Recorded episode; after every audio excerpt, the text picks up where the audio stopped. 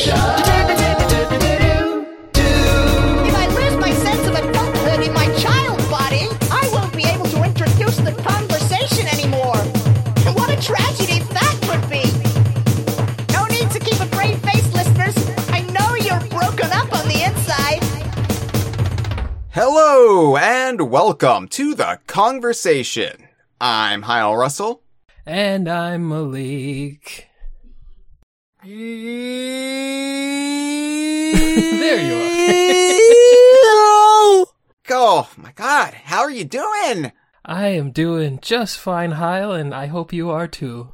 you know what? Honestly, aside from the state of the world and all the crises that are transpiring, both domestic and international, I'm feeling all right. I'm, I'm personally, I'm doing good.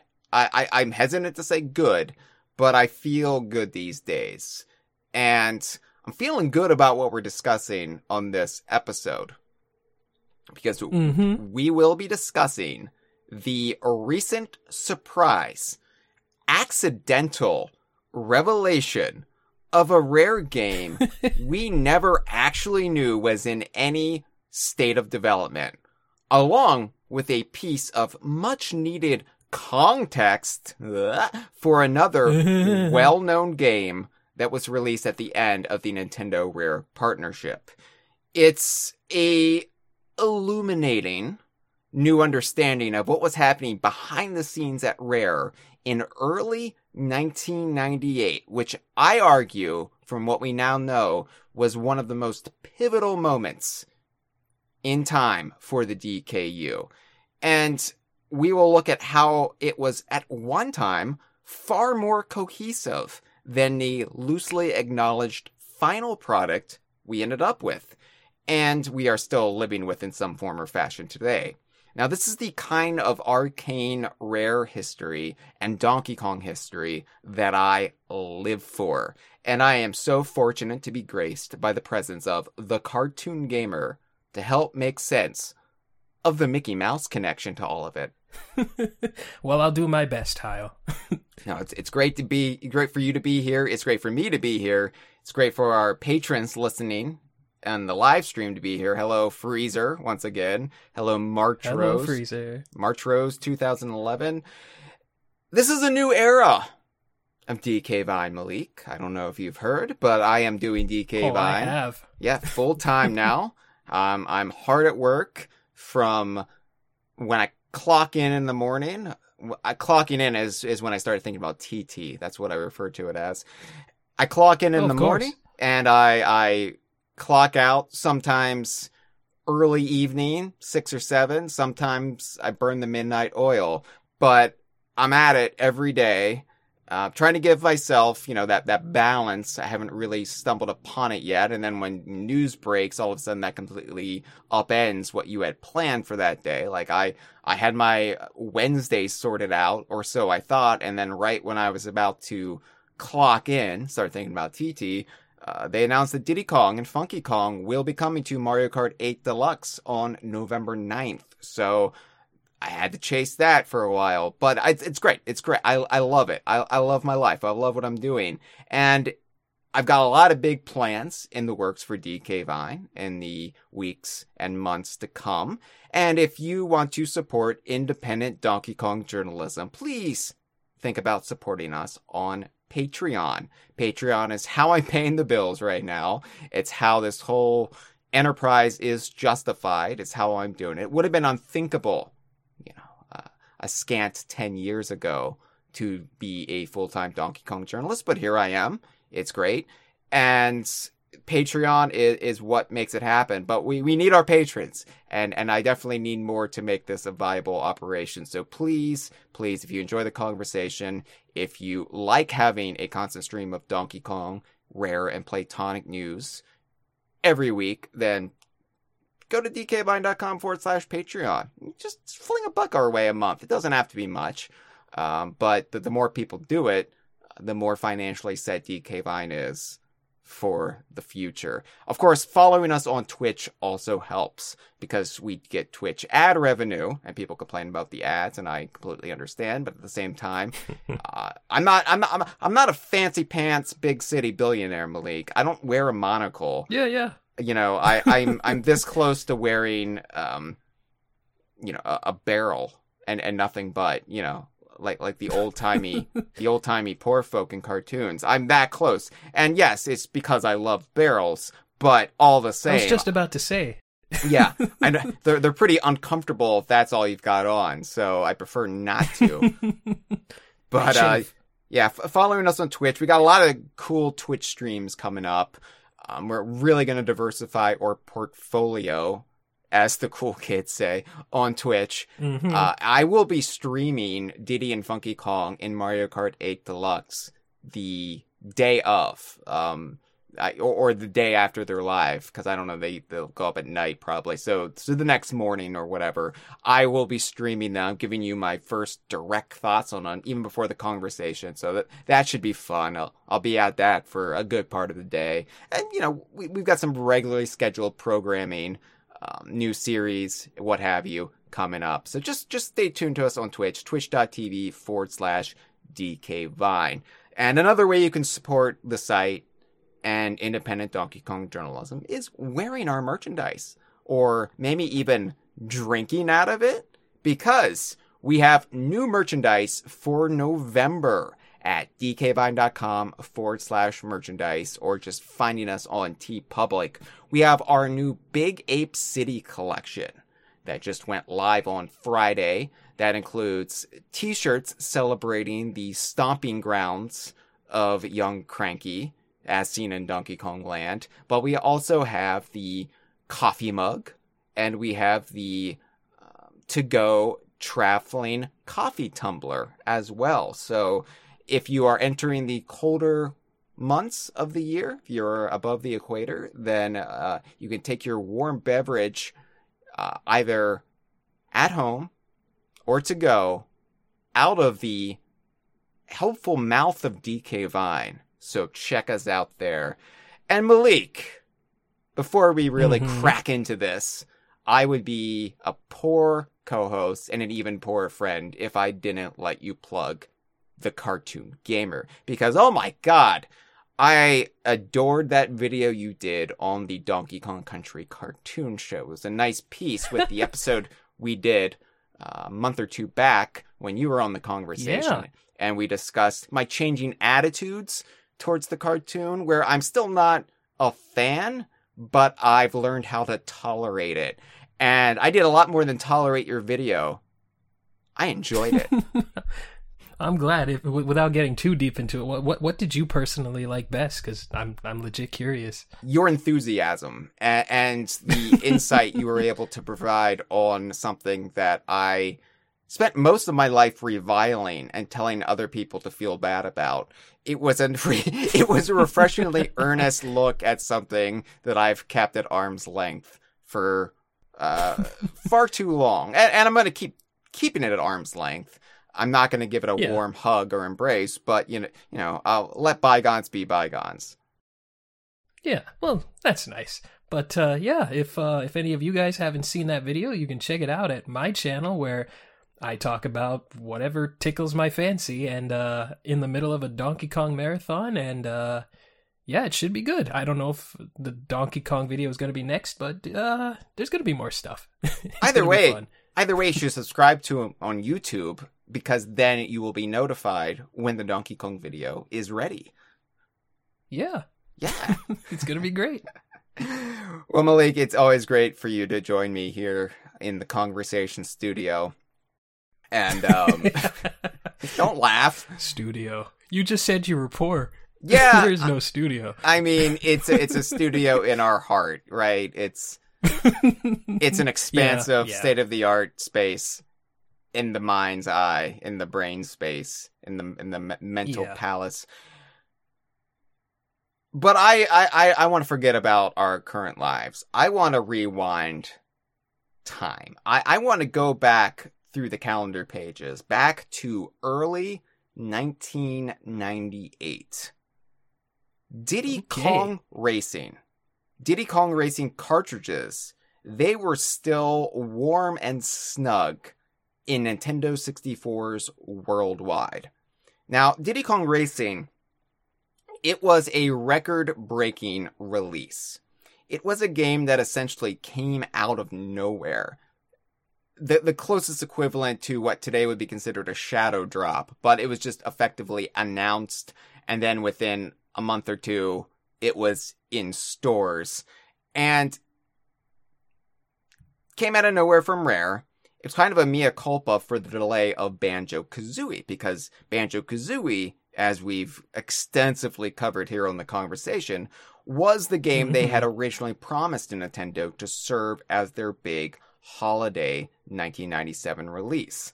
But when that had to be pushed to later in 1998, ultimately June, Nintendo was left empty handed at a very rough time for their still young console. And luckily, Rare had this game, Diddy Kong Racing, or Pro Am 64 as it was known at the time, almost ready to go, almost in a finished state. And it was wonderful. It was innovative. It was superficially like Mario Kart 64, yeah, but it felt like it was dialed into the philosophies of Rare and was able to layer in a story, a structure, and a style of play that have still only really been seen in very faint echoes in the Mario Kart series itself some 26 years Mhm. later. and it was yeah, also they just steal stuff every now and again. Just you know, water flying through planes. Yeah, they think it's so great. Yeah, they think they think it's the greatest thing they've ever seen. Oh, you can momentarily glide in a Mario Kart game now. Whoa. It's a Yeah. big whoop. We were flying through dinosaur legs in 1997. hmm But it was also, in in addition to all of that, a clever bit of recontextualization on the part of Rare as to their upcoming library. Because Rare used Diddy Kong Racing as a backdoor pilot, so to speak, for both Banjo Kazooie and the upcoming Conker's Quest, framing the characters as rooted firmly in Diddy Kong's pre existing world, the Rare Archipelago. And that got fans of Donkey Kong Country and Diddy Kong Racing, I'm raising my hand here, primed, ready, and hyped for Banjo Kazooie, uh, which was a game that the original Donkey Kong Country team at Rare was doing in partnership with Nintendo. And Conker, which was a game Rare was angling to be uh, their own self-owned IP. They were they were self-publishing Conker. It was going to be something they owned a larger stake in, and maybe even their plans were to have Conker be sort of Rare's own mascot, their their platforming mascot in that era where everyone had to have a mascot just like Mario or just like Sonic. And, and I, Mhm. I, I really feel like that was Rare's initial intention for Conker. But of course, things changed with that character just a little bit. So Just a little bit. yeah, yeah. But Diddy Kong Racing was kind of the the ground zero of becoming a Donkey Kong fan to a rare fan. You know, it, it it was the game that really opened up more of their library to me by having it be this sneaky little way to make me think that Banjo Kazooie and Conker were Donkey Kong spin-offs. So hmm I I greatly greatly appreciate everything Diddy Kong Racing has done for me in my life. And I I probably wouldn't be here 26 years later talking about it on like the 500th podcast I've done on the DKU. So, uh, thank you Diddy Kong Racing. You you mean everything in the world to me. I love you. I love you so much. I love it too. Did, did when's the first time you played Diddy Kong Racing, Malik? Okay, so I have an interesting history with this one as well. Yeah. Uh, I did not know that Diddy Kong Racing was a thing until I saw a commercial for the DS remake in 2007. Oh, yeah. And yeah, this is weird because this is around the time I was firmly rooted into a PS2. I only had a Super Nintendo growing up, and long story short, that original Super Nintendo was not in my possession at the time. So I didn't really know what was going on with Donkey Kong and things like that. But I saw Diddy Kong Racing, and I was like, hey, wait a minute. That's Diddy Kong from Donkey Kong Country. I can't believe that. He's got a racing game on the DS. And who are these other Kongs? I didn't know who Dixie and Tiny were very well. But uh, yeah, that was the first place I saw it, and then I got an N64 in like 2011, and a friend of mine gave me a copy of Diddy Kong Racing, and uh, yeah, I played the heck out of it, and it took me like two years to beat Wizpig, but yeah, that that's my history with it. yeah, Wizpig was a challenging, challenging boss. Both races were Mhm. with against him. Oh yeah. The second race, I should specify. I, I put it down for like two years before getting back to it. Well, you would have eventually seen that Diddy Kong Racing ended with a big honkin' to be continued in the credits. uh, before segueing into a scene where Wizpig's spaceship returned to Earth with him laughing maniacally. So it was clear that they were setting up a sequel. And it, it, was evident that after it was the smash hit, you know, it set the Guinness World Record of the time for most game reservations, um, which w- was impressive for 1997. Um, you know, that this game could come out of nowhere and both Nintendo and Rare could get everyone so hyped for it in such a short amount of time and basically redirect everyone to focus on this, this amazing miracle of a game. And maybe they oversold it a tad bit, but it was effective. And I don't think anyone who got it was truly disappointed except for, you know, the, the, the cynical weirdos who prefer Super Mario Kart or something. But yeah, nah. yeah. So so we are we're all expecting a sequel sooner or later.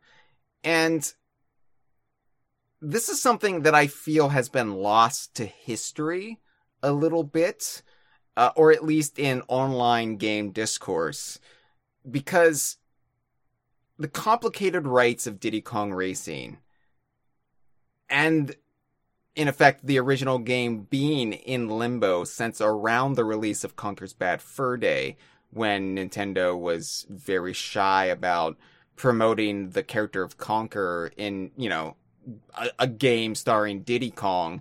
And so Diddy Kong Racing was just quietly pulled from shelves.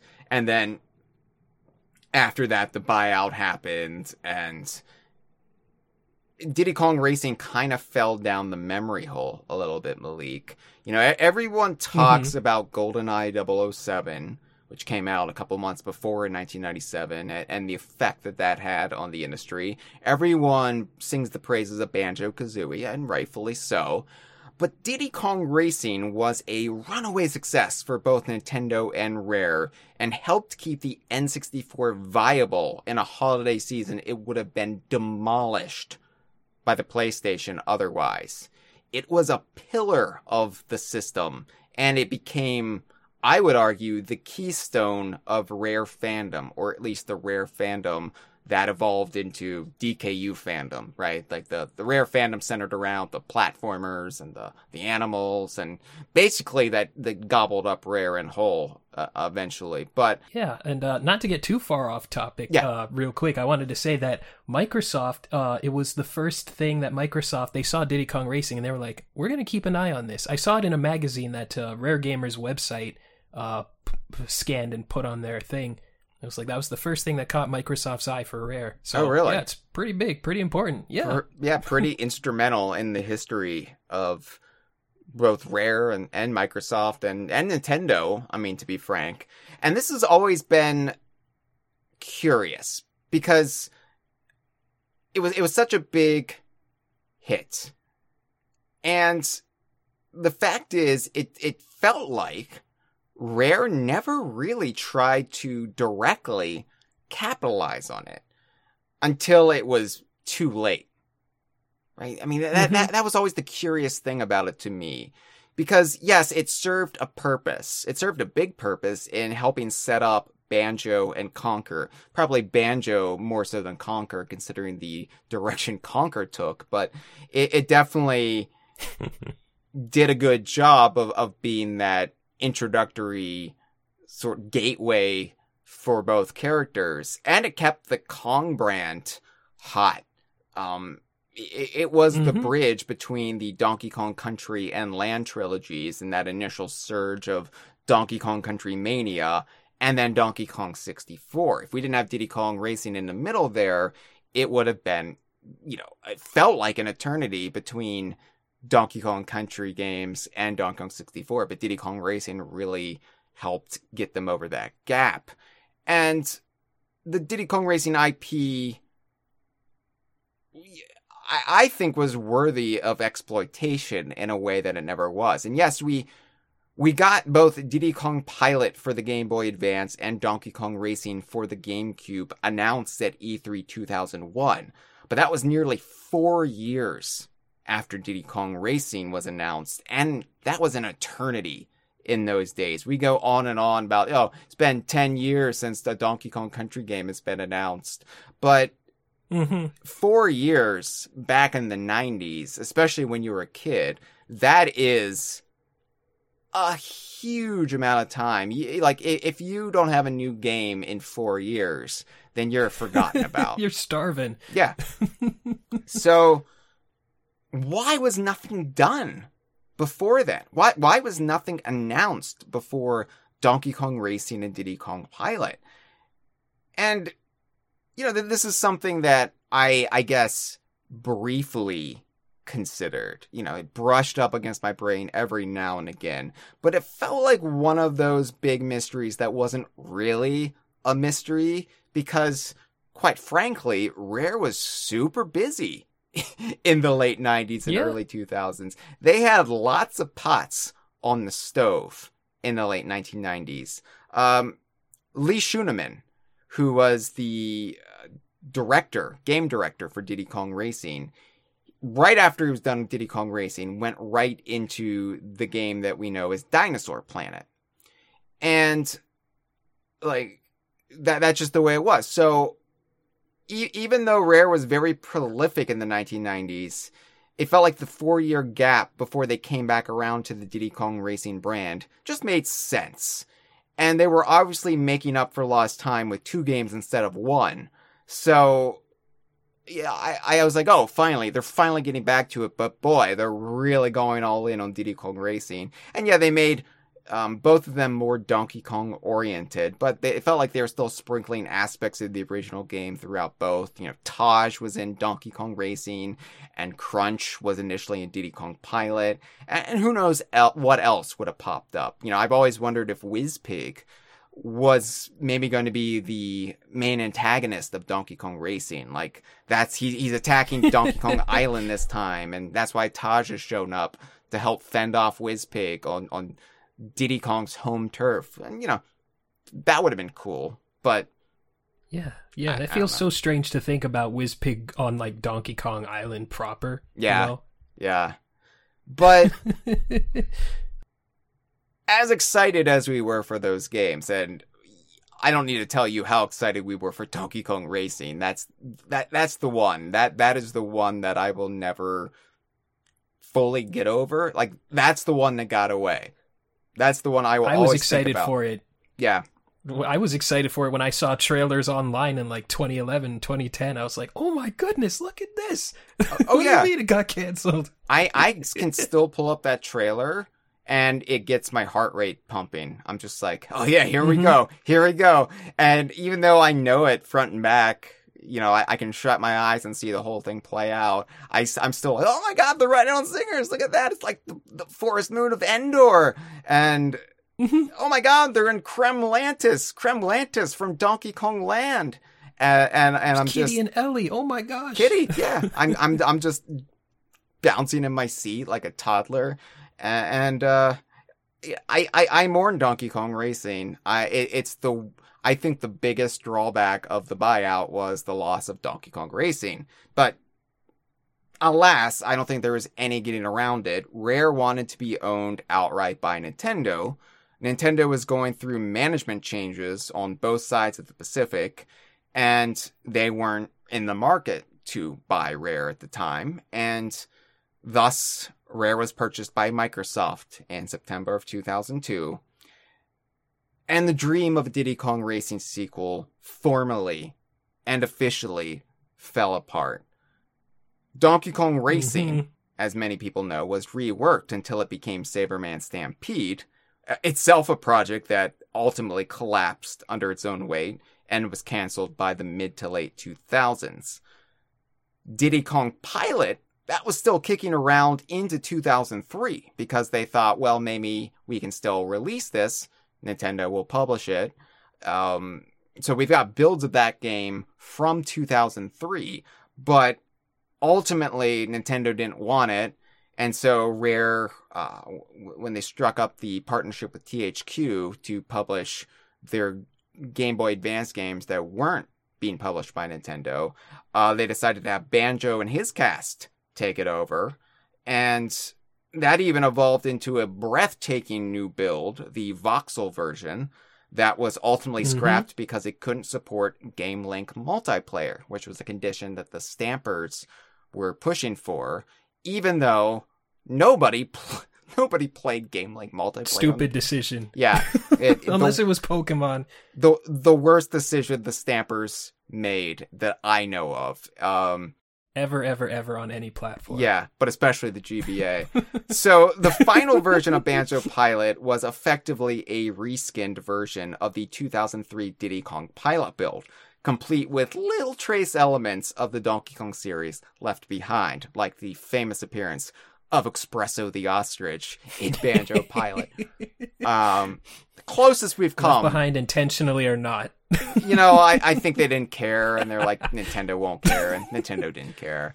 But it's an ostrich, whatever. it's an ostrich that just looks identical to the same ostrich who wore tennis shoes in Donkey Kong Country. Yeah. Plausible deniability, and, and plus it was a treat for the fans like me. But that was the closest we came to a Diddy Kong Racing sequel, at least until 2007, when your game, Diddy Kong Racing DS, came out. Which, you know, Diddy Kong Racing DS is a remake. I would argue it's a pseudo chronological follow up to Diddy Kong Racing, just based off Tiny Kong being a teenager in it, and there was the one promotional postcard that that said as much. But you know, for all intents and purposes, it's just Diddy Kong Racing without Banjo and Conker, and some new features that people Yeah. didn't like, but some fun new tracks. So the only way we got a sequel to Diddy Kong Racing was by just doing a remake of Diddy Kong Racing. Utterly disappointing. Utterly disappointing for those of us who had been there since the beginning and were holding out hope for a new Diddy Kong Racing. And the brand effectively went dormant again. Um, this time, aside from some Kevin Callahan fueled rumors in the early 2010s, and Do fan the math. yeah, do, do the math. and Fangamer uh, reviving the property for merchandise under the pseudonym Rare Racers. Uh, it, it's been dormant for good, and there, there's little chance or little hope for a new Diddy Kong Racing game going forward. And that's a sad story, Yeah. Malik. I'm gonna I'm, I'm gonna have to take a take a little drink, drinky poo for that to nurse my wounds. Well, it's five o'clock somewhere. That's right. It's just after five when we're recording this uh, in the Pacific time zone. So this is for all my friends out in California. BC for me. Uh, uh, in, in the live stream, we've got uh, Freezer asking Malik, "Who is your main?" Hyle, we know yours. Malik, you actually responded. You were you're being Yes, good I to the did. chat. You said Tiptup was my boy. Banjo sometimes. And yeah, Yes, because I, I had to play as Banjo because it was Banjo. So, oh my gosh, this is Banjo. And then I realized Tiptup is just the best character to play as. if you actually want to beat the game. Yeah, D- Diddy's my favorite. Diddy's my Diddy's my favorite character of all time. But I love all of the Diddy Kong Racing cast. It's not like it's Mario Kart where I'm like, ew, Peachette, ew, ew, ew, Bowser Jr. I don't want to play Bowser Jr. I want to play Donkey Kong. Um, I love everybody in Diddy Kong Racing. It's it's a cast primarily made up of newbies, but they're also endearing to me And uh, Mo Spankins is in the chat and says Rare was the premier developer in the late 90s. The premier developer, just for everybody, not just for Nintendo, everyone. I would ag- I would agree with that. I'll fight people with that with a broken bottle. I'll I'll chip them. I'll use my Diddy Kong Racing cartridge. That thing is sturdy. Mo Spankins also says worst move Nintendo ever made in relation to not buying Rare. It's complicated, um, and we're going to be getting into a little bit of that on this episode. So let's go back to early 1998. So as Okay. fans, as fans who were there at the time, I should say, Malik, I'm not trying to exclude you in this narrative. I'm just speaking from my own perspective as a you know on the ground child who was who was immersed in the budding fan culture of Rare. Um, as fans, the refractory glow of Diddy Kong Racing's post-release ebbed a little bit. It slowly faded, but it faded right into, almost seamlessly into, getting hyped for Banjo Kazooie, which would debut that June. And there was little to distract us from shifting our focus from one right into the other. I mean, this is before there were Donkey Kong cameo games coming out every few months. Uh, th- this was Mhm. really just uh, a very fallow period where there was a lot of stuff in the works, but it went right from Diddy Kong Racing to seven months later, Banjo Kazooie. But behind the scenes, a different story and game plan was in effect.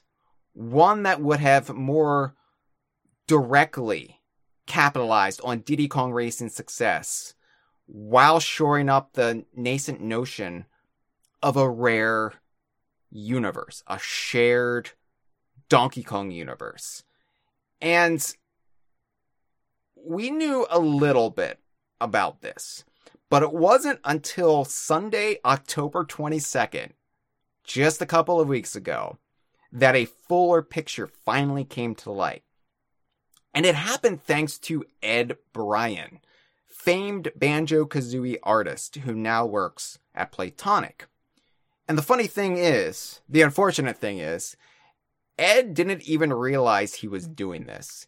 This was a mistake. Not not a mistake. he he intended to share this. It wasn't like he accidentally hit send on on very like top secret documents. So that's kind of overplaying it. But wh- what happened was on the social media platform formerly known as Twitter, uh, Ed shared some documents dated to February 8th, 1998. And they pertain to Rare's plans for the upcoming E3, which would be held May 28th to May 30th in Atlanta, Georgia that year. This was before every E3 was held at the Los Angeles Convention Center.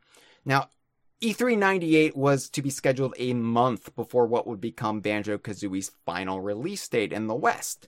So it was as much, or was planned to be as much about showing off Banjo Kazooie right before launch, as well as previewing what was to come from Rare, either hopefully later that year, or maybe even two years or so down the line. So this was going to be basically the rest of Rare's N64 slate, as well as what they had in the works on the handheld platform. And the reason Ed showed off this document, or, or this the, these pages from this document, was because he was tidying up around his house and uncovered them. And he was kind of taken with this doodle that he did on the document showing a work in progress of Banjo Kazooie's box art. So any other day that would have been a cute, charming little thing, and and you know fans would have been like, "Oh, that's that's cool," you know. Oh yeah, mm-hmm. wow, well, a, a, a little glimpse into how the magic came about. But uh, what Ed didn't realize or didn't consider at the time was this document lists out Rare's entire development slate in early 1998, with some games that had obviously not yet been officially unveiled during this time period, like Donkey Kong 64, and one game that the public has never officially known about. And I, I, I sort of feel bad about running with this because this wasn't Ed's intention. This this is just something Ed Bryan really wanted to show Banjo Kazooie fans about this work in progress doodle. And meanwhile, mm-hmm. unscrupulous Donkey Kong journalists like me come along. We pounce on this errant detail that he hadn't otherwise considered. And in some ways, we ratio the story with, with this unintended snowball of, oh my God, look at this, look at that. And we just completely ignore what Ed wanted us to look at. But, you know, that's my job now. And I'm sorry. That them's the breaks if you're going to that- share. That's that's just yeah. That's how some of the best historical stories happen. It's like, oh, this just happened by accident. Now everyone, now the whole world knows your secrets. Watergate? yeah, Watergate was yeah, just a botched break-in and look look what happened there. It brought down a presidency. So I wanted to give this like whole leak thing a catchy name because all leaks have catchy, easily digestible names. WikiLeaks, uh, the Panama Papers. So the best I could come up with is the Ed B Scrolls. Is that a reference to something I don't understand? Well, it rhymes with the Dead Sea Scrolls. okay, I Right. get that. It's very tenuous, doesn't really work. And uh, I'm going to call it that, but I'm not going to call it that often because it sucks. I'm not going to try to get that one to catch on outside this this show right here. so Watch it catch on because you don't want it to. that's what happened with Lord Harry. My God. Yeah. Uh, this document, this document, Malik, it lists several games with the uh, targeted state that they would be ready at when E398 comes along. And this is ambitious. Like, I, I, I love how just gung ho Rare was that, yeah, we're going to have everything, everything ready to show at E398 be- because, um, and this might not be everything they had in the works at the time. This is just what they thought they could get ready to be in some sort of state by E398. So, you know, it, it, it's, it's likely like Grunty's Curse was kicking around maybe in some form or fashion, but th- this is what they had. Right. And it's very illuminating and it also sheds a little bit more detail on the state of mind at Rare at the time. So, number one on the list is Conker just called Conker at this Mhm. point. I, I think they were treading away from the Conker's Quest name, but it hadn't become 12 Tales yet. Uh, and with Conker, they say playable version. Seems reasonable. Banjo Kazooie, playable finished version. They actually have it listed as Banjo Kazooie 1. So they, yeah. they they were already thinking in terms of Tooie or or maybe that's in reference to Grunty's Curse, but probably Tooie. So Banjo Kazooie 1, playable finished version. DK64 is listed and it says DK64 playable version. And then um on the Cough. side cough. Yeah, somebody maybe Ed Bryan wrote cough. Um kind of an, a nervous cough because oh lordy Malik. Uh Donkey Kong 64 in 1998 was there, there was so much drama to mine from that story and one day the complete story will be able to be told.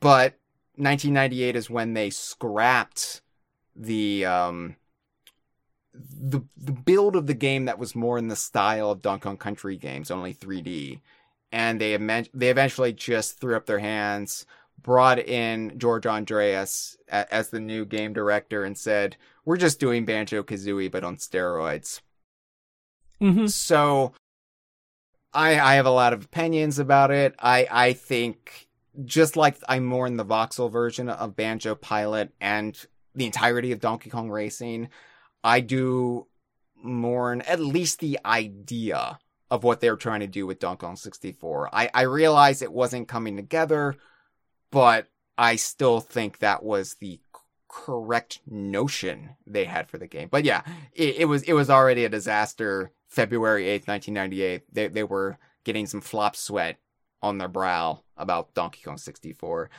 Uh, so we we have a game, uh, what would become Joanna Dark's starring game Perfect Dark, but they have it listed as Joanna Dark in Alien Intelligence.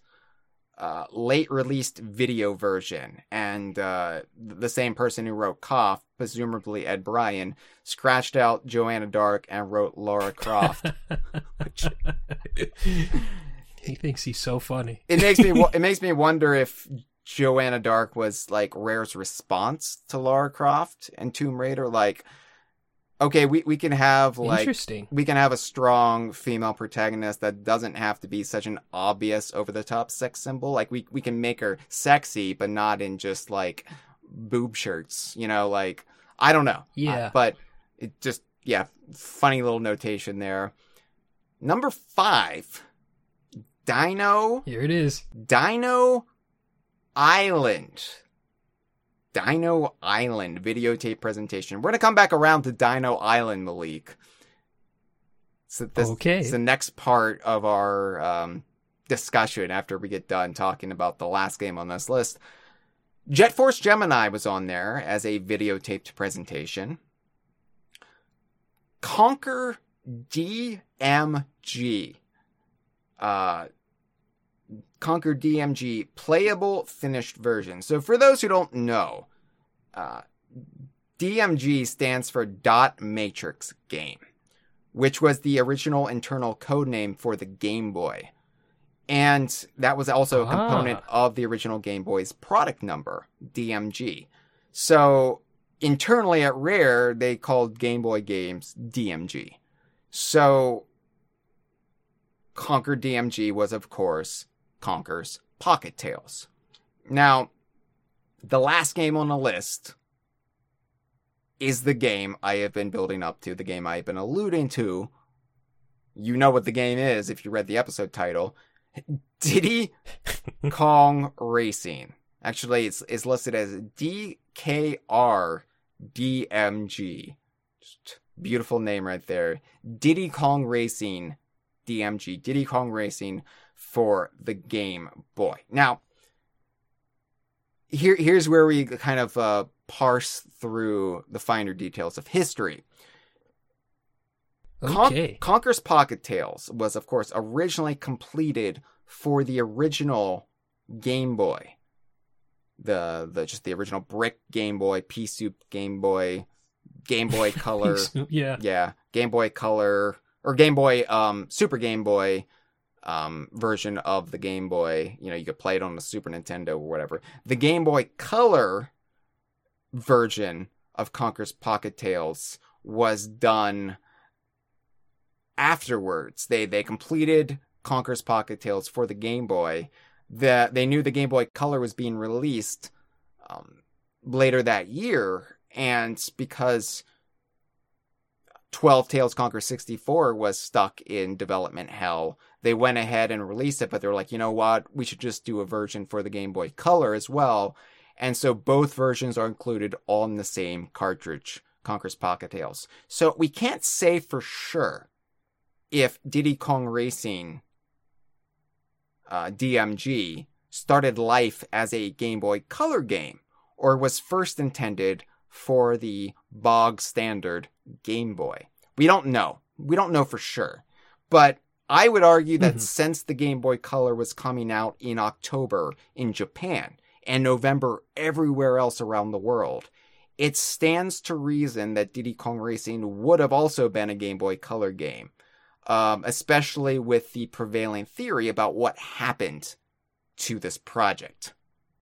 And what Yeah, I- happened? I, would believe that. Yeah. What happened to this project was we can't say for sure, but it's likely Diddy Kong Racing GBC became Mickey's Racing Adventure.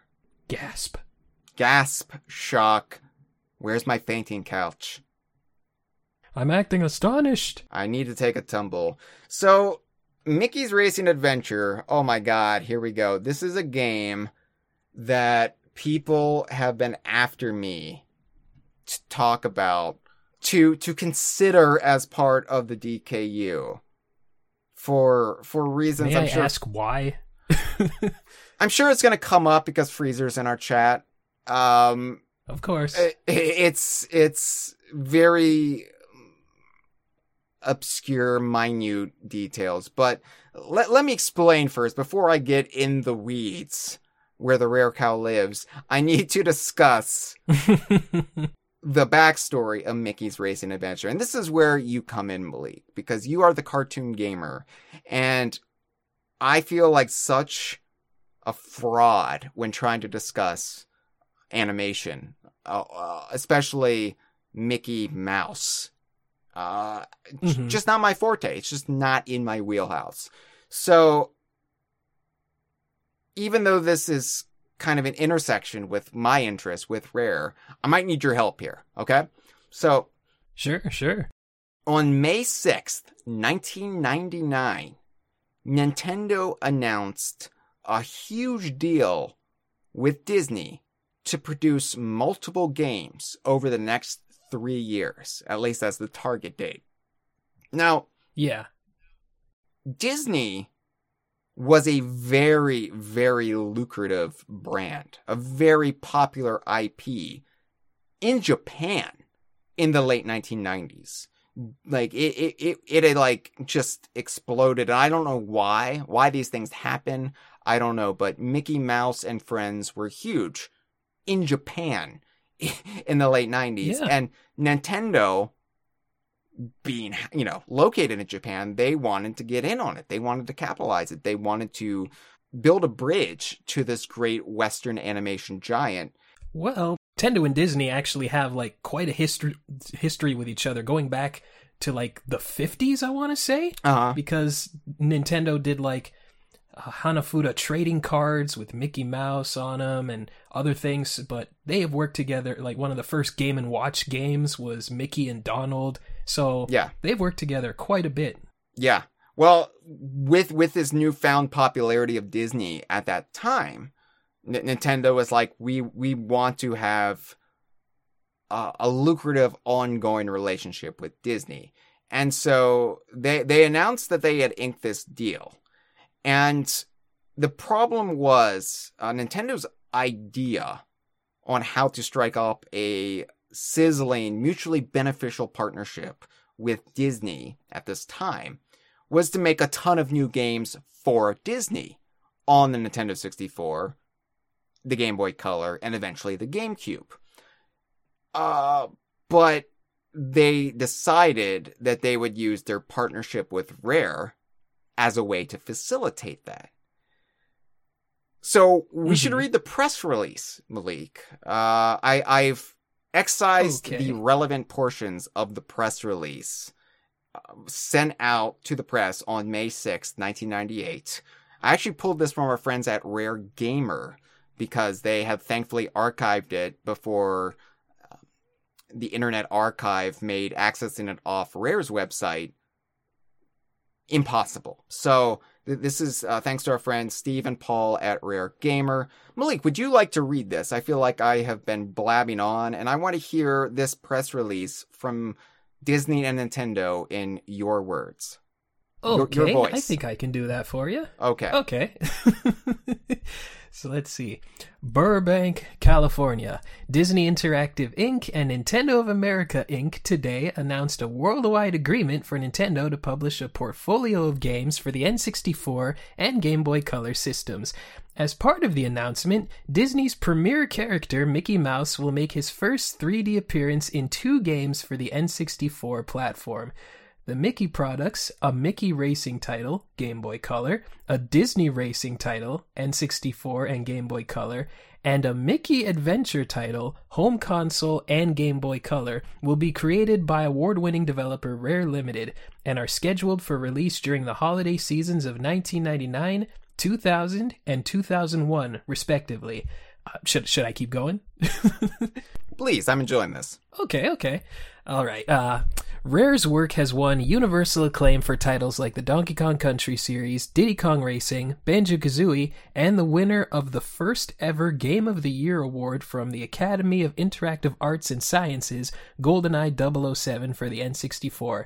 All right, now here's a quote. We are thrilled to introduce Mickey to an entirely new audience by combining his global popularity with the innovative technology that the Game Boy Color and N64 platforms have to offer, says Jan Smith, Disney's Interactive Senior Vice President and General Manager.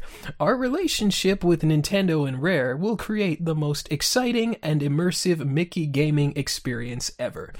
The incomparable ability of Rare to create interactive magic is about to be integrated with the incomparable appeal of Mickey Mouse, says Howard Lincoln, chairman, Nintendo of America. The results will broaden the appeal of video gaming to an ever widening number of households around the world. So, yeah. Lofty goals from Howard yeah, Lincoln there. I, I don't think they were met. Yeah, yeah, But- yeah, yeah. Uh, everybody knows where they were when Mickey Speedway USA was released. And uh, a couple years later, Disney's Magical Quest starring Mickey Mouse. Three out of ten game right there. Well, Rare didn't make that one, but no. So, so really quick as a primer, because these are games we don't often discuss here on the conversation. This is kind of that aspect of Rare's 90s history, their partnership with Nintendo, that gets completely glossed over. Not just by us, though, by, by most people. So, yeah, yeah. Mickey's Racing Adventure was released for the Game Boy Color on my birthday, November 22nd, 1999, the same day that Donkey Kong 64 came out, which what like that sounds weird. Like Rare had two games out on the same day, but it was a feat they would repeat a year later when Donkey Kong Country for the Game Boy Color was released as the same day Banjo Tooie came out. So just My goodness. Th- yeah, this is what Rare did back then. It was like, oh, okay, it's the holiday, uh, the big holiday, like Black Friday launch period. Here's two games. Here, here's two games. It's ludicrous, but They make it look easy. yeah. so, um, Mickey's Racing Adventure was followed by Mickey Speedway USA, which was that Disney racing title the the press release alluded to. Mickey Speedway USA came out on the Nintendo 64 the following November, actually a week before Tooie and Donkey Kong Country GBC came out. And a Game Boy Color version of Mickey Speedway USA was then released in March of 2001, mere weeks after Conker's Bad Fur Day. My goodness. Yeah. the Mickey Adventure title that the press release talked about, which was supposed to be released in 2001 for the just launched Nintendo GameCube and uh, also for the Game Boy Color, although I would imagine that would presumably become the Game Boy Advance. Um, that fell apart because the relationship between Nintendo and Rare had disintegrated around this time. And when Nintendo refused to buy Rare, that's when Rare started looking for other shoppers. They had that um, holiday card in December 2001 that was a snowman of Mr. Pants with all of the game consoles underneath the tree. And it's like, Yeah. yeah, like, like, hey, guess what? We're, we're, we might not be leaving Nintendo, but we are definitely not going to be exclusive to N- Nintendo anymore. So, because of this, um, Nintendo went to Capcom. And that is what gave Oh, us really? the game Disney's Magical Mirror, starring Mickey Mouse, oh, right, which yes. which was released on the GameCube in August of 2002. And if you ever wondered why Nintendo published that game, that is why. That was honoring the rest of the contract that was originally intended for Nintendo and Rare. Yeah. Miyamoto is a producer on that game, but uh, that didn't save it from its middling scores. No, no. Um, Rare could have probably done better, but wh- when the Disney deal was an- Probably. when the Disney deal was announced in 1999, I I can tell you exactly what I thought about it, Malik. Um, I I don't remember much about these games, like when they came out or following the news about them at all, but I remember being extraordinarily dismissive of it. Um, yeah, I can imagine that. out of proportion to how I should have felt at the time. I, I was even a little angry at Nintendo, you know, forcing Rare to make games for Disney, who, okay, let me rewind a little bit because, uh, cultural mores have changed a little bit. Perspectives have changed. Disney in the late 1990s is not the Disney of 2023, right? Disney of 2023, I feel like has something for everyone. It, they've really diversified their portfolio, as the kids say. They've really Yeah. expanded the brand. And that wasn't the case so much in the 90s. I feel like Disney, I don't feel like I know, they were still very much that family friendly brand. And as I've already explained before on the conversation, I was not a Disney kid. I, I, in fact, rebelled against Disney. I viewed Disney as what adults forced upon kids. But if it was up to me, I, I would have gone for the kids' counterculture. Uh, fair like Nickelodeon, you know, cartoons with a little bit more attitude and edge and snark. And, um, in, in my opinion, just more rooted in what it was like being a kid in the 1990s versus, you know, the 1920s or, or whenever Disney, um, really became a household name, you know? Um, and you know that's not that's not that was that was my own life experience. I recognize this was around the time of the Disney Renaissance, or just coming right off the Disney Renaissance, where you know they had string after string after string of hugely lucrative, award-winning animations, and then this was when their deal with Pixar started up, and we started getting stuff like Toy Story, A Bug's Life. So I I was just you know not a Disney kid, and I. I, I really did feel like Rare was being shackled here, uh, being forced to make games yeah. they didn't want to make. And these were games that wouldn't serve the Rare brand. They wouldn't serve Rare's own stable of characters that they were getting off the ground, be they DKU or not. And I, I realize that sounds like the shitty little take of Young Hyle, the one you would expect me to have, but mm-hmm. you know, because I was the rare fan absolutist. My opinion was, oh, poor rare. Oh, they're they're Mhm. forced to stoop to such indignities at the cruel behest of wicked Nintendo. it's like back in the 80s when they made stuff like Beetlejuice and Texas Chainsaw Massacre. But that's not the rare I knew. That the rare I knew were auteurs who who reinvented Donkey Kong, who were who came up with their own ideas, or who defied conventional wisdom by making a good James Bond game. Like a Disney game just felt like the complete contrary notion of Rare's identity. But you know, I look back on it now and I'm like, being the rare fan that I am, it, it's weird that I was so dismissive. I should have still been vaguely interested because it was still rare. It was still being developed by creators and talent that I admired and, and were otherwise huge fans of, even if they weren't games they would have naturally come to. I, I should have maybe still given them a little bit more of a look, even, but I, I was just so. I didn't care about Disney. I didn't care about Mickey Mouse in particular. It was, it was the complete, like, opposite end of what I looked for in my entertainment, which is why I gravitated to Rare in the first place, because their characters resonated uh, so profoundly with me. Uh, they, like Donkey Kong Country, I, I talk about, was everything I had ever wanted in a video game. And it was just suddenly all there in one package. And they just continued to do that throughout the 90s and early aughts, and Mhm. quite frankly, even today. And so again, no disrespect to any of the staffers who are working on these, but it felt like these games just would not be authentic to their bodies of work. You know, it- it's like if you have a movie and the director of the movie just grows to loathe what they're working on.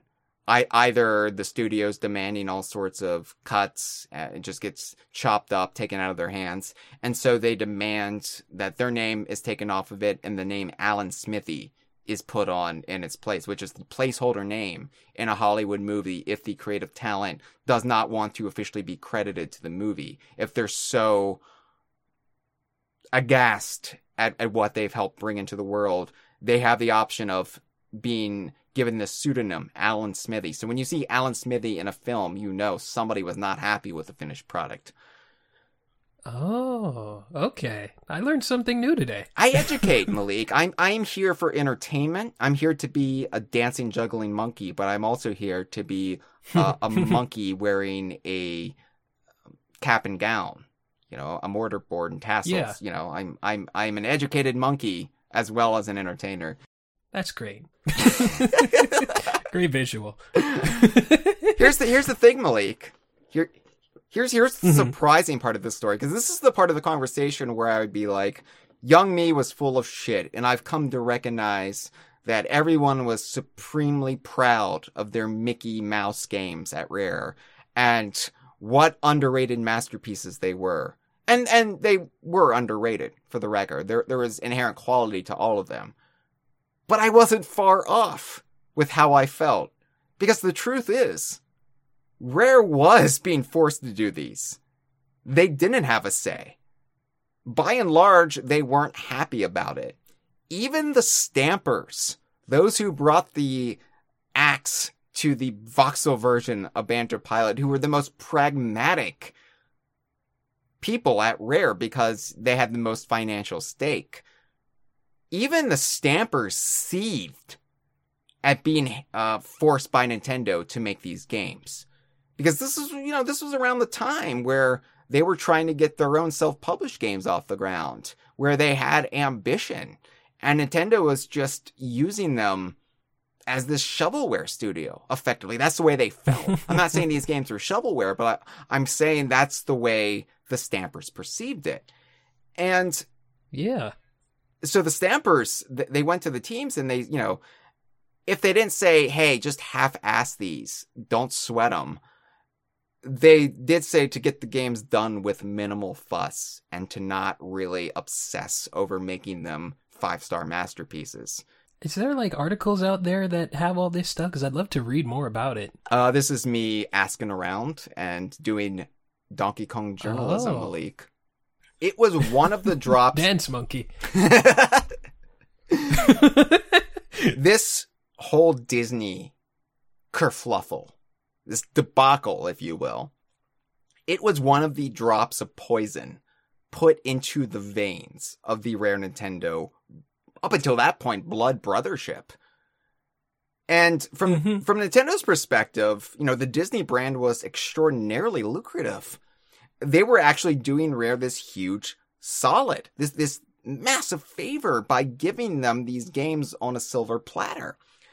But again, from Rare's perspective, the Mickey Mouse brand actually had less cultural cash in the late 1990s in the West than it did in Japan. Yes, aspects of Disney were still popular, but Mickey Mouse, not quite so much.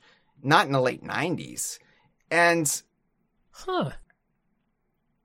I, I I really feel like they they felt like they could not devote the time and resources to the games that they wanted to make as they grew their own brand because they weren't in the same place they were in the late 80s early 90s you know the the Nintendo partnership changed a lot of things at Rare made them for the first time a household name among gamers and all of a sudden they had to take the back seat to Nintendo and Disney. And so it was actually one of the f- reasons that there were few tears shed at Rare amongst the staff when Nintendo did not buy them. Because as outrageous as the thought was to those on the outside who lived and breathed that partnership and thought it was forever, uh, they they were starting to chafe under it a little bit, and the Disney deal was a big, big component of that. And sure, there were other reasons that soured the relationship, but that was definitely, definitely was just one of the reasons why the Rare staff weren't too broken up when Nintendo refused to buy them and when Microsoft did. Because at the end of the day, they felt like, well, we can make the games we want to make, which, you know, hindsight's 2020. Had they known the difficulties ahead, maybe they would have felt differently. But the Mickey Mouse sort of anvil tied around their uh, ankles felt like it dragged some of the creative talent down at Rare for you know, a good two years of, of their careers. So, yeah, that's um that that's the surprising little backstory there. And you know, Bob Iger is a close personal friend of mine, and oh, of course, I I have I have it on good authority that you know he would never make such a deal these days. But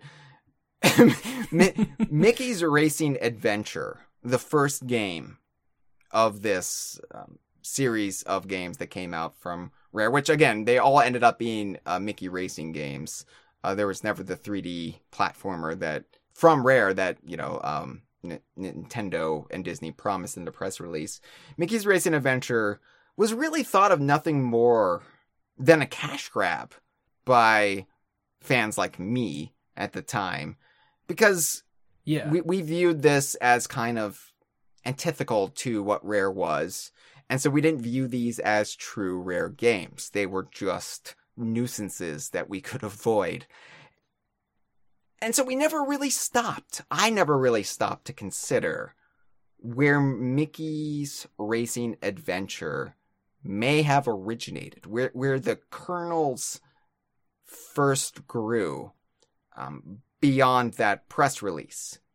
Oh, I, I was sure that Rare was just recycling errant ideas from Diddy Kong Racing because, you know, the skeleton of all three of these games was effectively Diddy Kong Racing or maybe RC Pro Am for this first one. We never stopped and asked ourselves, what if Mickey's Racing Adventure was a Diddy Kong racing game before it wasn't. So let's rewind once again. And let's go back to okay. Rareware, the classic Rare Rareware. website. Rareware used to run a feature, a very irregular feature, where they would gather up, Lee Loveday, I should say, would gather up the team of a particular game and ask them questions submitted by fans, submitted by readers of the website. Nowadays, you would just add somebody on social media and get a response. But Yeah. back then, in, in the days where Rare was very secretive and the creators were siloed off in the barns, this was as good as we get to talk to some of the creative talent beyond Lee Loveday, who was the the mouth of Sauron when it came to um, Rare to the Stampers. So the tepid seat would be run every so often, usually months, sometimes a year or two after the game had come out. There was a particular tepid seat where Lee wrangled the handheld team at Rare. This was during the Game Boy Color era, so this was pre Game Boy Advance. And I don't think anybody had a question about uh, Mickey's Racing Adventure. to, show, to show you how little Rare fans cared about it. And to be frank, eventually Rare had to pull all references to the Mickey games off their website at the behest of Disney because Disney did not like them using um, images that were owned by Disney on their website, even though Rare had developed the game. That's you know D- Disney's the, the the company that would go after preschools because they have Disney uh, Mickey Mouse on a mural and Yeah. Without permission, and and so it, it's it's just the the kind of behavior Disney is notorious for. So eventually they just stopped acknowledging the uh, the Mickey games, except saying, "Hey, it's out now." go buy it. Go but buy it, please. Rare couldn't even hype up these games on their own website that was built to hype up Rare games, just to show you how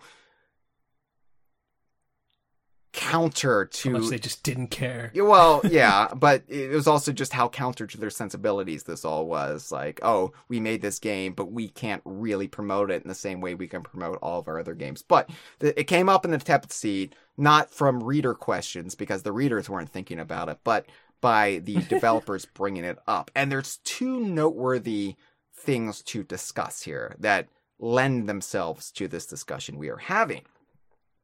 So, in this tepid seat, uh, the the reader Baga, which I'm sure is the real name, wrote in and asked, "I'm just curious as to how much time you guys have spent on your previously released and future Game Boy games." The answer from some anonymous handheld team um, dev was that Mickey Racing, as they called it, took around six months. Conker took much longer as it was redone for the Game Boy Color. Perfect Dark was started after Conker but was delayed due to Mickey. Hmm. If if we're to go off of this, it suggests that uh, Mickey's Racing Adventure started immediately on the heels of the press release to when the game came out in November, which would equal six months. So Yeah. that being said, that's a very fast turnaround time. And I know the Stampers said to half ass it effectively, or, you know, to, to not Mhm. sweat it, but there's a lot of interesting ideas at the very least in Mickey's Racing Adventure. And it, it's pretty polished for a game that only took half a year, which, which, which is you know, astonishing. So I think I would argue it would make sense. It would make some sense that the game would have started as something else first. At least took ideas that started on another project and then cobbled it together, cannibalized it for its own. Um, especially seeing as how this is the one rare Mickey game that feels like it has the most originality to it. Because the, the Mickey Speedway USA games, I feel like, are just more direct kart racers. Um, more so than this is. This this is more of a hybridization uh, of a, a top-down adventure with racing elements as well as puzzles and some other stuff. So, interestingly, there's another question in the tepid seat that calls into question the entire integrity of the tepid seat. Wh- Why don't you read this question from uh, reader Anton Benson and then read the response from somebody on the handheld team? Okay, so let's see. Here it is. Although they were never confirmed, what happened to the planned Banjo Kazooie and Diddy Kong Racing titles for the GBC? Come on, spill the beans. And the answer is neither of these games have ever been in development, but you never know what the future holds. What the heck? How did that person know? Well, for starters, that answer was full of damned lies. And Yeah. even even if you were to disregard the Ed B scrolls, even if you were to completely dismiss that Diddy Kong Racing for the Game Boy is listed among them, we know for a certainty that Grunty's Curse for the Game Boy Color, the game that eventually became Grunty's Revenge, was in development. Just like we now know that Diddy Kong Racing was. How did that person know? I don't know because as somebody who was deep in the fandom at the time, I hadn't heard anything about either Banjo Kazooie or Diddy Kong Racing for the Game Boy Color. But this person was right on the money. Right? Anton Benson knew Yeah. what was up. And so, Ant- Anton Benson, if you're listening right now, reach out to me. I Where would are love- you? I would Who love- are you? I would love to hear. Eh, It's possible because I wasn't reading many print magazines at this time. Once I discovered Rareware, I pretty much stopped subscribing to Nintendo Power. I stopped obsessing about EGM and GamePro and picking up just errant issues that interested me because I had a direct line to rare. You know, I what what I cared about was rare, and now I got had the most reliable rare news. So I didn't need to worry about anybody else. But it's possible because I know in some of those magazines they would actually print credible rumors in in like the rumor mill or whatever. So it's possible it it you know cropped up in EGM or something, and um, somebody on the team leaked to somebody that they were working on it, but it was never officially talked about or even hinted by Lee Loveday on Rare's website. Now, this is a, a, flat dismissal, but we know it's full of damn lies, and it's full of lies, I think, because we know they eventually, you know, resuscitated Grunty's curse as as uh, Grunty's revenge. So perhaps they didn't want to divulge too much at that time. Yeah, I, I would say it's it's a safe assumption that um, Mickey's Racing Adventure has some correlation with Diddy Kong Racing for the Game Boy Color. Um, granted, there are 15 months between when the Ed B scrolls are dated and the Disney press release. Now, 15 months. It's possible something else happened to Diddy Kong Racing um, DMG in the meantime to put the project in the cupboard for a bit until it was revived way later as Diddy Kong Pilot. No, same same as what happened with Grunty's Curse. Yeah. That being said, it is possible that the Disney deal was what prevented Diddy Kong Racing GBC from seeing release. We don't know. We, we don't know enough yet, and I haven't been able to get enough information on this subject to make any firm confirmation one way or another. But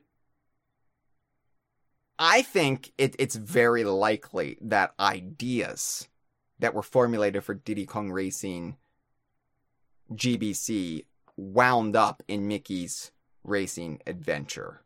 I'm not saying Mickey's Racing Adventure mm-hmm. is a one to one reskin of a Diddy Kong Racing game in the way Banjo Pilot was the Diddy Kong Pilot, but I think looking at Mickey's Racing Adventure, uh, you you can be that educated monkey and and make some guesswork as to how this would have worked as a Diddy Kong racing game. How this team, these creatives may have first come about um, these ideas while workshopping a Diddy Kong racing game on the Game Boy Color. After all, Lee Schuneman, game director of Diddy Kong Racing, was also credited for this game. So I, I think it's highly likely that at the very least, Mickey's Racing Adventure has ideas that Diddy Kong Racing. David Wise did the music. David too. Wise did the music. And you know, it's so funny because we talk about David Wise, this weird period of David Wise's career where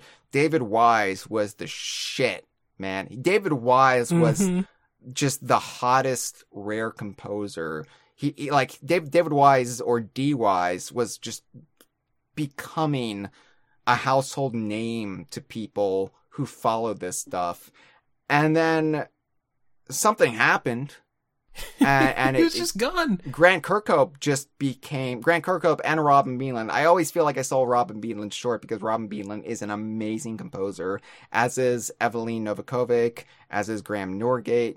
Um, we, we always talk about Wise and Kirkhope just as like two ends of the spectrum. They are the um, Lennon McCartney of Rare, but you know, mm-hmm. Rob Robin Beanland. There's nothing wrong with being George Harrison, so come on.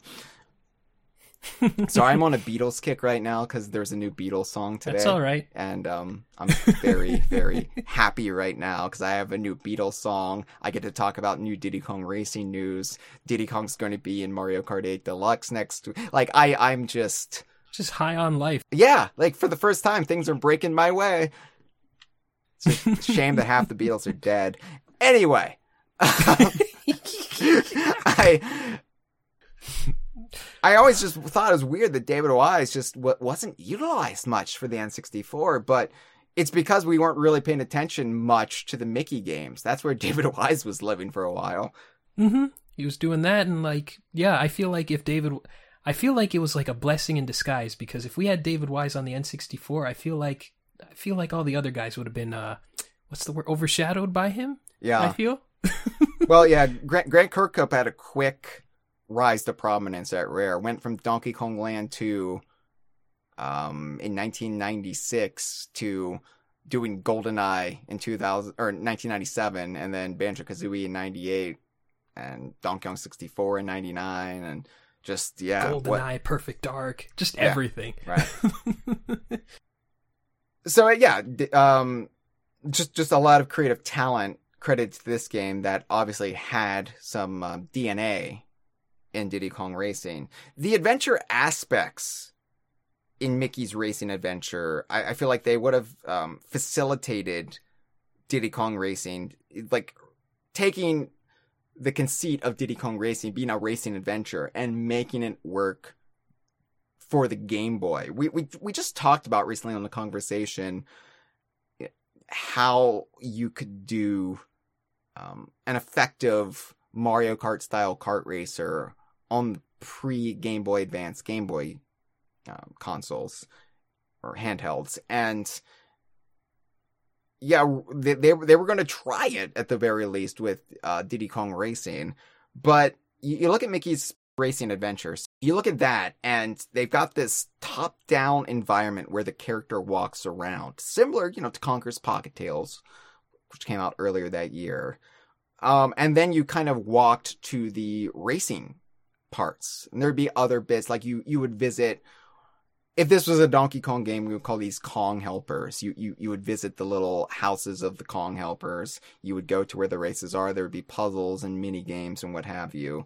But you could you could imagine that you know this would be Diddy Kong walking around or Timber walking around or or someone, and the racing is is done in a top down style similar to RC Pro Am, which again is befitting Mm-hmm. for Diddy Kong Racing's own origins as a spiritual successor, was once known as Pro Am 64. So to directly go back to the um, RC Pro Am style, uh, I, I think would be thematically appropriate for for Diddy Kong Racing.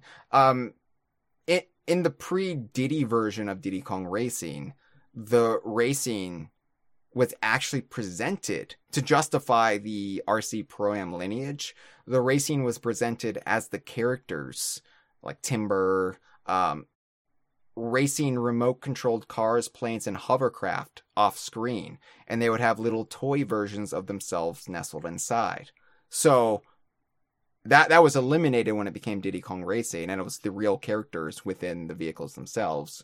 But uh, yeah, originally there was the kind of that degree of um, separation, and the characters like it wouldn't be the real Timber you're driving; it would be a toy Timber that Timber himself is controlling with a remote control. Like. Smash Brothers, like the original Smash or something. Yeah, except you know Timber would be there, just off screen. But um, yeah.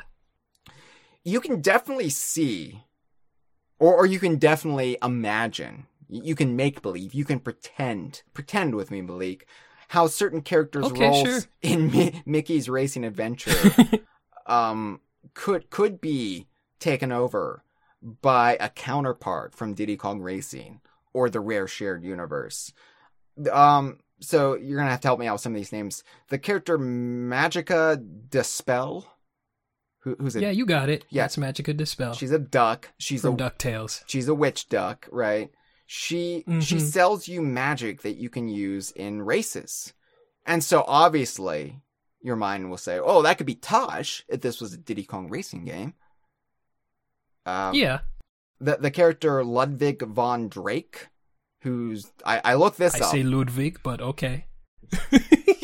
He's he's Donald Duck's scientist uncle. I did I did look that up beforehand when I was doing research for this episode because I was like, I don't know who this good, is. good. I, I don't know who this is, but yeah, Donald Duck's scientist uncle uh, sells you automotive upgrades and new vehicles. So, you can say, oh yeah, that that could be TT. That that could be TT. If they were already bringing in more elements from the mainline Donkey Kong series, as they would with Donkey Kong Racing and Diddy Kong Pilot, then maybe you could make the leap that uh, Magica De Spell could be Cranky Kong, giving you potions, a la Donkey Kong 64. Funky could obviously Yeah. be the mechanic. There's that possibility too. Like, I'm not saying this would have been a one to one Diddy Kong Racing comparison. When we saw four years later, they were already sort of um, integrating more of the core Donkey Kong cast into Diddy Kong racing games. But look, looking at the gameplay of this, the whole style of, you know, you're racing cars and then when you reach water, the cars magically transform into boats and then you're racing on the river. Uh, and then you go back and you can transform into a car when you get to the track when you when you get to land. It feels very much like Diddy Kong Racing sensibilities, except pared down. You you have a little bit less freedom than you would in Diddy Kong Racing.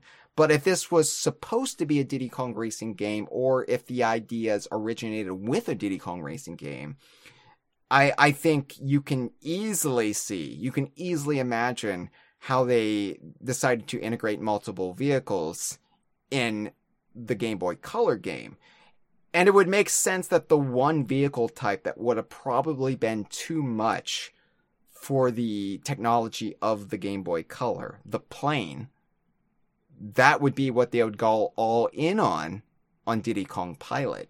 If if this had been Diddy Kong Racing Game Boy Color, you would have had cars and presumably the boats would have been hovercraft, maybe they would have just been boats but then you you do a Game Boy Advance game and you do the one thing you couldn't on the Game Boy Color, which was fly planes. So that ki- interesting that that kind of like makes Diddy Kong Pilot make more sense to me now. Like why why are you just going all in on this one aspect when you could easily have cars and and hovercraft? I realize like nobody likes really the hovercraft uh, in, yeah. in, Diddy Kong Racing, but it's, it's still like, that's why we got rid of them. It, it, it's still a fun feature. I mean, it's still it, it's still nice for the variety, for the for the ability to race on water, and uh, so yeah, like you you would have gotten two out of the three out of the way on this. You go all in on planes with Diddy Kong Pilot with the tilt, tilting technology, you know, that, that Rare wanted to utilize. So suddenly that makes a yeah. lot more sense. And then with Donkey Kong Racing, they do something completely different and have you race on animals, which is just the natural idea for a Donkey Kong racing game that evolves out of Donkey Kong Country just everything starts clicking. And then the se- and then the sequel to Donkey Kong Racing is just all the characters racing each other on foot. the next natural step. that that would have been the Fast and the Furious from Rare, yeah, where you have the track and field events.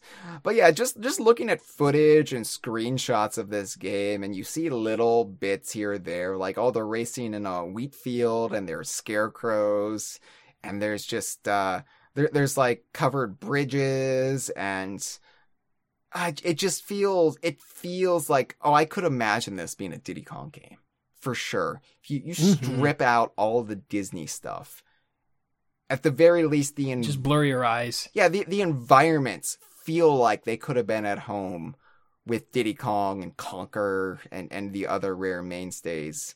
So just imagine, if you will, a world where we got Diddy Kong Racing in 1997, Banjo Kazooie in 1998, Conker's Pocket Tales Diddy Kong Racing for the Game Boy Color, and Donkey Kong 64 in 1999.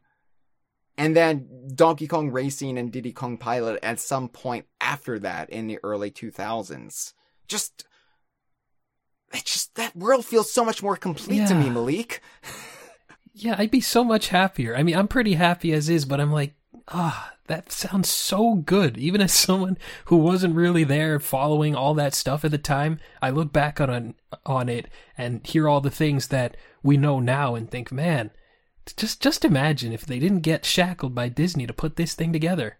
Like we could have we could have really had something. yeah, m- most Bankins in the chat says one of the problems I think with being strapped with making Disney games with Disney IP is the creative freedom to create characters, story, lore, etc. Uh, being strapped with characters with an established history and having less creative freedom must have been a burden. A- and yeah, like that's a great, great point, and why naturally people at Rare who so creative and so mischievous in some ways. I mean, look what they did with Donkey Kong. They had the freedom to build Donkey Kong's entire world and and then provide just um, a loose connection to what came before. Uh, but like you know, they're like, oh, okay, we're gonna kill Wrinkly Kong with in this game. We're gonna make the OG Donkey Kong old and decrepit. old and bitter. We're gonna make him a sour old man who you have to prove Mhm. wrong. Kill his wife. Kill his, introduce his wife, and then kill her. And- You got a problem with that, Nintendo? well, Nintendo didn't because Miyamoto loved it. Miyamoto loves Cranky Kong. Exactly. Uh, it's and, and Mhm. If they had a problem with Wrinkly Kong dying, they sure didn't show it when she kept showing up as a ghost in the buyout eras. Yep, they could have brought her back to life and say, "Oh, that didn't happen," but they kept her dead. Yeah. Oh, So they liked something they did with that. it, it turns out it was a near death experience, and she went back into her body, and everything's fine. Yeah, yeah. They've retconned worse But no, she's she's for less. she's too far gone at this point. You can't do it. For real. So yeah, like I, I look at Mickey's Racing Adventure now and I'm thinking, oh, this could have been a Diddy Kong racing game. And and at one point there was a Diddy Kong racing game. And again, we don't know if it was Mickey's Racing Adventure that prevented us from getting Diddy Kong Racing for the Game Boy Color. But at the very base level, I think it's safe to say that the ideas that they hit upon for Diddy Kong Racing GBC eventually were resurrected from Mickey's Racing Adventure, which is why it does feel like the most original of the three games Rare did for Disney. Yeah, like just just going off the fact that again, like Rare always took games and then uh games that uh I'm trying to I'm trying to think of what I'm trying to say, but you know what I'm trying to say, where it's like, oh yeah, this game originally began life as this, and then we had some ideas, and then it completely changed. So I feel I would be correct in assuming that there is some connection here, and someone should bug Ed Bryan or somebody about that to see if that is the case, just to confirm it 100%. I mean, Ed Bryan wasn't on this team, so it's likely that Ed Bryan only has very limited knowledge when when it comes to this. But yeah, s- He stole the document from someone. somewhere out there, some somewhere within the walls of Twycross, you know, in Manor Park, there there exist, at the very least, ideas, sketches, concepts for Diddy Kong Racing GBC. So uh, one day we will learn more. But let's circle back around as promised, and let's go back to Dino Island, Malik. Alrighty. So we're not going to sit here and relitigate the entire tortured history of Star Fox Adventures. But most Okay. I, we're, I mean, we, we would be here for three to four hours, additionally to what we've already been here for. So we're not going to do it. We've Of done course. we've done it on the conversation.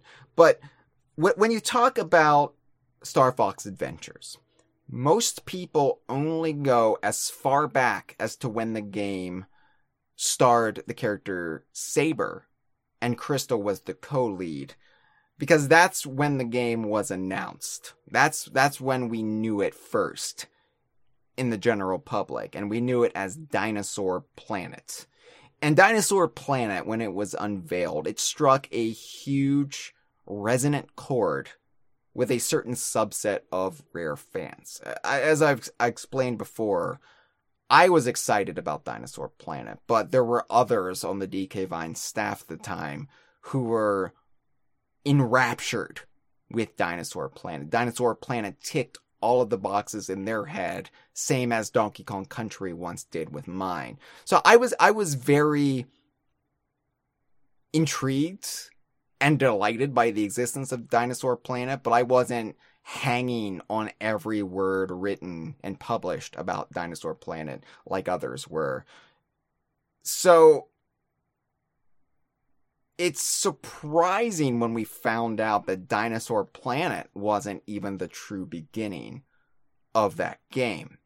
Because it was originally conceived and envisioned by once again Lee Schuneman. That's that's the that's the name to remember this episode, folks. This is the the madman behind all of this. Lee Schuneman envisioned Dinosaur Planet as a Diddy Kong Racing spin-off starring Timber the Tiger. And we already knew this. This isn't new information. Yeah. Timber, of course, for those who aren't aware, was the original protagonist of Diddy Kong Racing before it became Diddy Kong Racing, and he was shunted to uh, status. There's there's your word for the day, deuterogonous. Deuterogonous. That's that's the I love it just because it says has dude in there. the second lead of a piece. The the the second hero is the deuterogonist. Timber was shunted to deuterogonous status when Diddy was added in the summer of 1997. So, back when the Dinosaur Planet ROM was leaked in early 2001, like late late 2020, early 2021, Kev Bayliss, uh, famed rare artist, current Playtonic employee, co-founder of DK Creations Limited with David Wise, creator of Diddy Kong, just yeah, uh, the, the modern Donkey Kong design, Kev Bayliss. Like Kev, Kev Bayliss is instrumental in our fandom. Kev Bayliss wrote an article detailing his time on Dinosaur Planet. Uh, he, he wrote this article on Andy Robinson's website. Andy Robinson, take a drink. Take, God, take, Take a a shot. Uh, I can't, but you, you can do it for me, Kyle. Take two for me. Oh no! Or take one for me. You're you're gonna you're gonna get me sloshed, and I won't be able to properly talk about Dino Island. Uh, that that website, Video Game Chronicle or VGC, has a lot of uh, connections with the Playtonic people due to Andy Robinson having once worked at Playtonic. Oh shit! I said his name again. Kyle sloshed Russell. Oh, I had to take two because I. it's like Beetlejuice. You you can't say it, or or bad things will happen to you. Ah, okay. so this is what Kev Bayliss said on VGC. I'll go ahead and read this, uh, Malik, since I, I've been having you Yeah, read yeah. quite a bit. Take a break. After finishing work on Diddy Kong Racing in 1998, I started work on a project that was to become a 3D adventure game based in a fantasy style world similar to that of Legend of Zelda Ocarina of Time, but in a prehistoric environment. The main character was originally going to be, believe it or not, Timber, the cute tiger from Diddy Kong Racing. That's because he was intended to be the star of the previous year's racing game, when it was originally known as RC Pro Am 64. However, due to a last minute rebrand, which saw Diddy take pole position as the main character, Timber had to accept second place and never really made the leading role. I wasn't too disappointed about this, to be honest, because luckily Diddy was also my character design too. In fact, I was quite excited to have a game coming out which was pretty much named after him as the main man. In Dinosaur Planet, Timber was going to be a time traveling tiger with a rucksack, little fingerless gloves, a baseball cap, and a small dinosaur for a sidekick. After rethinking the design a little, it was decided to change Dinosaur Planet's main character to a wolf, Saber, and also to include a second playable character, Crystal, each with different abilities. At this point, there were no comparisons drawn with Fox McCloud, and it never even crossed my mind that there was already a very popular Star Fox out there in a universe of his own. So, Wow. there had always been whispers, or, or at least for several years up until that point, there had been whispers that Dinosaur Planet started life as a timber game. And I, we, we took it kind of on faith at a certain point. But I believe that was Kev right there who really laid it out and confirmed it in full for us. And so, like, that, that, that was pretty cool to know. But that brings the question to light. Well, why, why, why are we obsessing about the fact that this game was called Dino Island? Like, what's the big deal? We already know the juiciest bit of this story. We we knew that two years ago, Hyle. Why are you talking about this? Well, it's What is because the deal with Dino Island? I don't know. you you just you you just say things. You're so many of my friends I just, just say things. break out impressions, and I'm just like, yeah, I'm used to it. I'm used to it. I can stop if you want No, me it's to. it's fine. I, I didn't invite you here not to be yourself. okay. Well, what's the deal with Dino Island is, Malik, is that Dino Island is a huge, huge missing piece. The missing link in evolution, if you will, in understanding how Timber could have possibly started in this game. Because Timber Yeah. on Dinosaur Planet never made that much sense to me. Uh, you know, like com- completely like ignoring the time travel aspect. I just figured that the original setting wasn't actually on Dinosaur Planet because why would Timber be going to another solar system to go to a dinosaur planet when he's got dinosaurs in his backyard? Yeah. Didn't make much sense to me. Why would you willingly go to a place full of reptiles and be like the sole tiger there? You're, they're gonna eat you alive. Right. Right. Like, like I, I've got squirrels where I live. I've got squirrels everywhere. I'm lousy with squirrels, Malik, and I'm not complaining. That's not a complaint. I Mhm. love a good squirrel. You know that about me. Well, of course. Yeah. So that being said, I'm not going to go to Europe to look at squirrels. I'll be if I go to Europe and I see squirrels, I'll be like, "A squirrel. This is delightful." But it would be silly of me to make that trip solely for squirrels. It would be silly for Timber to go to another planet solely for dinosaurs when he could just, you know, go to Dino Domain and say, Look it up on Google. "Well, That too. yeah, yeah. He like literally, he lives on an island that's like a quarter of it is populated by dinosaurs. He could just go over and say "What up" to the yellow dinosaur from the beginning of Diddy Kong Racing. Yeah. This is my own dinosaur planet right now. But knowing that the game was originally Dino Island, oh, it just makes so much more sense, doesn't it? And um, yeah, I'm happy with that. Yeah. So so Dino Island, it actually eventually became Dinosaur Island. The name evolved. And it, it kind of took on more of, of a less cartoony edge throughout 1998 until it became Dinosaur Planet. And Saber took over Timber's role. Now Tricky, Tricky of course, remained the core remaining character of Dino Island. He made it all the way from Dino Island to Star Fox Adventures. If Timber has the worst luck of the Diddy Kong Racing cast, Tricky has the best. Because so, yeah. Tricky. Like how? Yeah, how? How do they never rename that character? I don't know. But thankfully, thankfully for DK Vine, They didn't. we, we we stayed with this game purely because of Tricky. And so so Tricky's role there, and this is just me speculating, naked speculation. I, I don't have any insight. I would love, I would love to get Lee Schuneman on the conversation.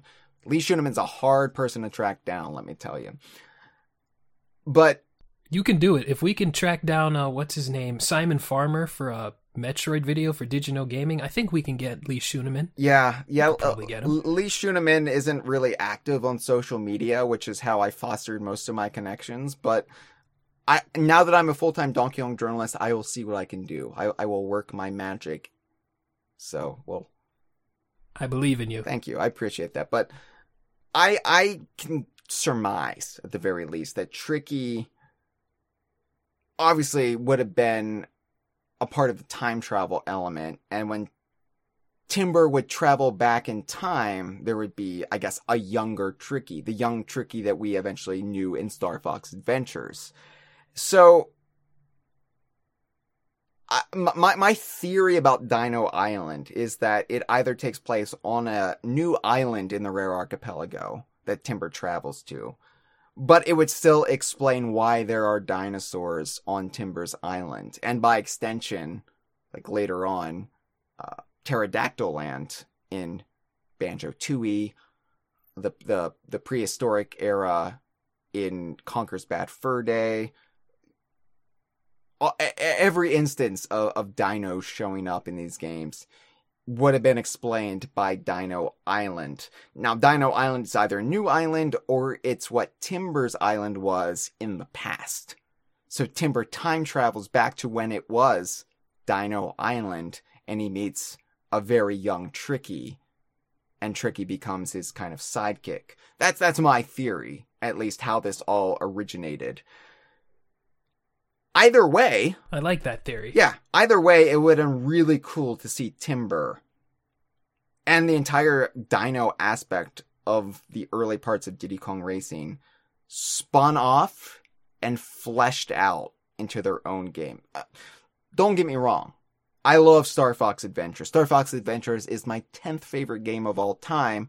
And again, I will take a broken bottle to the gut of anyone who dares argue with my opinion. I will make them bleed out in the name of Star Fox Adventures. But I don't really mourn Dinosaur Planet because Star Fox Adventures is effectively Dinosaur Planet, but with Crystal's role reduced and a lot of the convoluted mythology like Randorn excised. But part of me can't mm-hmm. help but feel a pang of sorrow for Dino Islands. You know? Yeah, me too. Because, like you said about the dinosaurs, when I saw the Diddy Kong Racing commercial for DS, one of the first things that they showed was a dinosaur. And I was like, is that a dinosaur? Like it's Donkey Kong and dinosaurs? I didn't think that was a thing.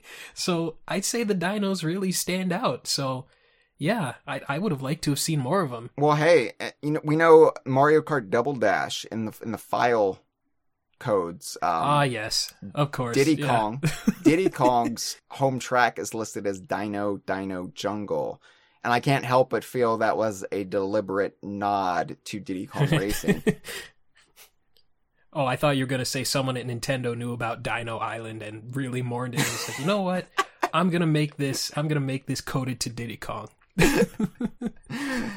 Just because I love that little guy. yeah. With Diddy Kong Racing recontextualizing both Banjo and Conker as spin off characters. Even though that wasn't the original intent, I know. It, it was. Big whoop. It happened. It, big whoop. It happened. Deal with it. Fight me. I don't, I don't care. Shiv you in the gut. Got this cartridge right here that's good for bashing heads. It really was an idle hobby of DKU fans in the late 1990s and early 2000s to daydream about who else would receive their own game from Diddy Kong Racing. You know, it's what we did. It's what we did when when we had downtime, when we were sitting in school and we just wanted to tune out. This is where our mind would go. I I thought about it too, like in the 2010s. Like, what would these guys do if they had their own game? I mean, yes, I, I still think about it. Don't get me wrong. It's not like I've ever stopped thinking about it, but I'm a realist at this point. I know we're not getting a Pipsy game as much as I want an Astro Mouse game. I know we're not uh, we're not getting it. It's just not going to happen. But I can dream. Yeah. I can dream. But but back then it seemed like a real possibility that that we would get more spin-offs. And I remember Tiptup was the popular choice in the rare fandom at the time, which seems silly in retrospect. I don't know why everybody gravitated towards Tiptup other than he was a fun character. I, I, I think it's because mm-hmm. Banjo Kazooie gave him more prominence, but I think that was Tiptup's role outside of Diddy Kong Racing was to become a minor supporting character in the Banjo Kazooie series, and that that was fine, you know. Um, Bumper. Yeah. Bumper has had a bit of an off screen adventure in the years since. A little bit of infamy under his name. Oh, yeah. But it really did feel like at one point we were going to get way more than that. Rare was actually on our wavelength. And, and we were going to get, you know, more Diddy Kong Racing characters. That Diddy Kong Racing was going to be used as an IP farm for more games. And unfortunately, that was not the case. But as it turns out, oh, it actually was what, at the very least, Lee Schuneman wanted to pursue with Timber. And once upon a time, that was going to be the case. Dino Island was the name of the game. And I can't help but Yeah. regret that just a little bit. Don't get me wrong. I adore Star Fox Adventures, but part of me wants a glimpse into that world just a little bit to see what it would have felt like to Yeah. have Dino Island starring Timber the Tiger and Tricky. I feel like Timber has the most uh what's the word I'm looking for? Like uh IP recognition. Like in I I- when when I'm talking about like uh Diddy Kong racing characters who would get a game, I also have the in the back of my head. It's like would these sell Yeah, with if you have bumper on the cover? But I think Timber is strong enough. I feel personally. T- Timber is essentially the face of the brand if you can't use Diddy. Because he was the face of the brand Yeah. before Diddy took over. And, you know, we, we got a Timber pin from, from, uh, Fangamer under their Rare Racers line. I've always thought that Rare, in, in the early days of the Xbox partnership, I was like, they should do a Timber game. They, they should, like, Timber is effectively Diddy Kong who didn't have his hero arc. So let's send Timber on a hero arc and make Yeah. him the Diddy Kong of the Xbox. That wasn't to be, but I like you know, that. You know, that, that was my frame of mind for a while. So, ah Timber.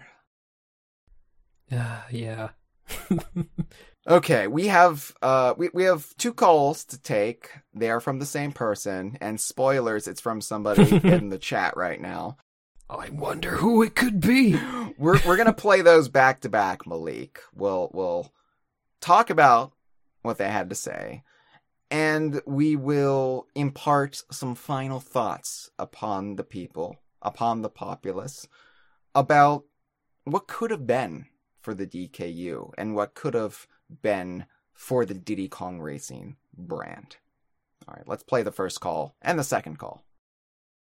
Hey, Hyle, this is Frieza, and this this news is amazing. Okay, I'm sure you've gone over all the boring stuff, so I'm here to make the podcast fun. Since this was a 1998 game, and it would have started development um, before Conker's Pocket Tales for Game Boy Color came out, do you think this game would have had the rare cow, considering the rare cow was not present in the original Conker's Pocket Tales for Game Boy, which started development in 1996 or 97?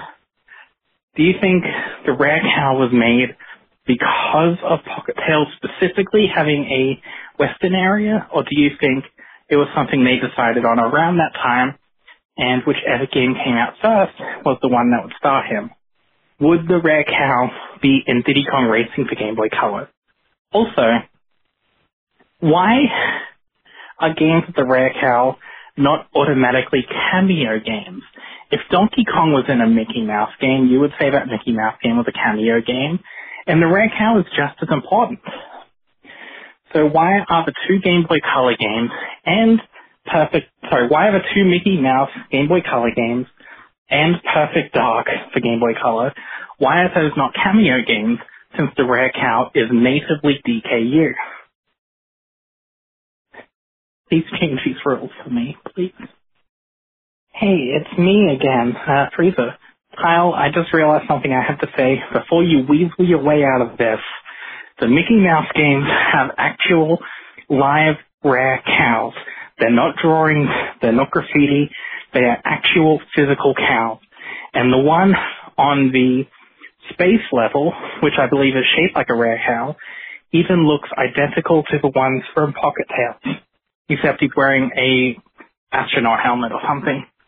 So you need to explain this to me right now, Hyle. Please, make them DKU. And you can't use that, you can't use that, um, the rule, you can't say something BS like, the game, the Rare Cow has Mickey Mouse stuff in it, so they can't be DKU. That is revisionist future history. If you discovered the Rare Cow in 1998 and cared about him like you should have, you would have started the timeline then, and you can't use revisionist.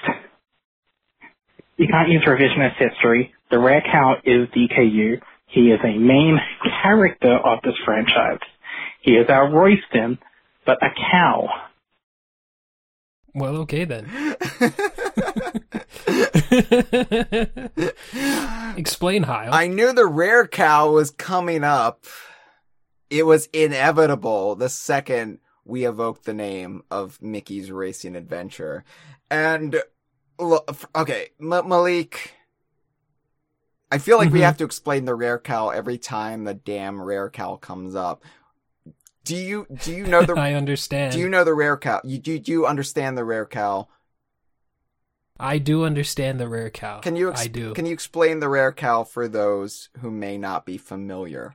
Okay, so I'm pretty sure the rare cow shows up in every one of uh, Rare's Game Boy Color games somewhere, uh, like in the background. I think in Donkey Kong Country on Game Boy Color, uh, the rare cow is in Slip Slide Ride in the background. Uh, Conker's Pocket Tales has one. Perfect Dark has one.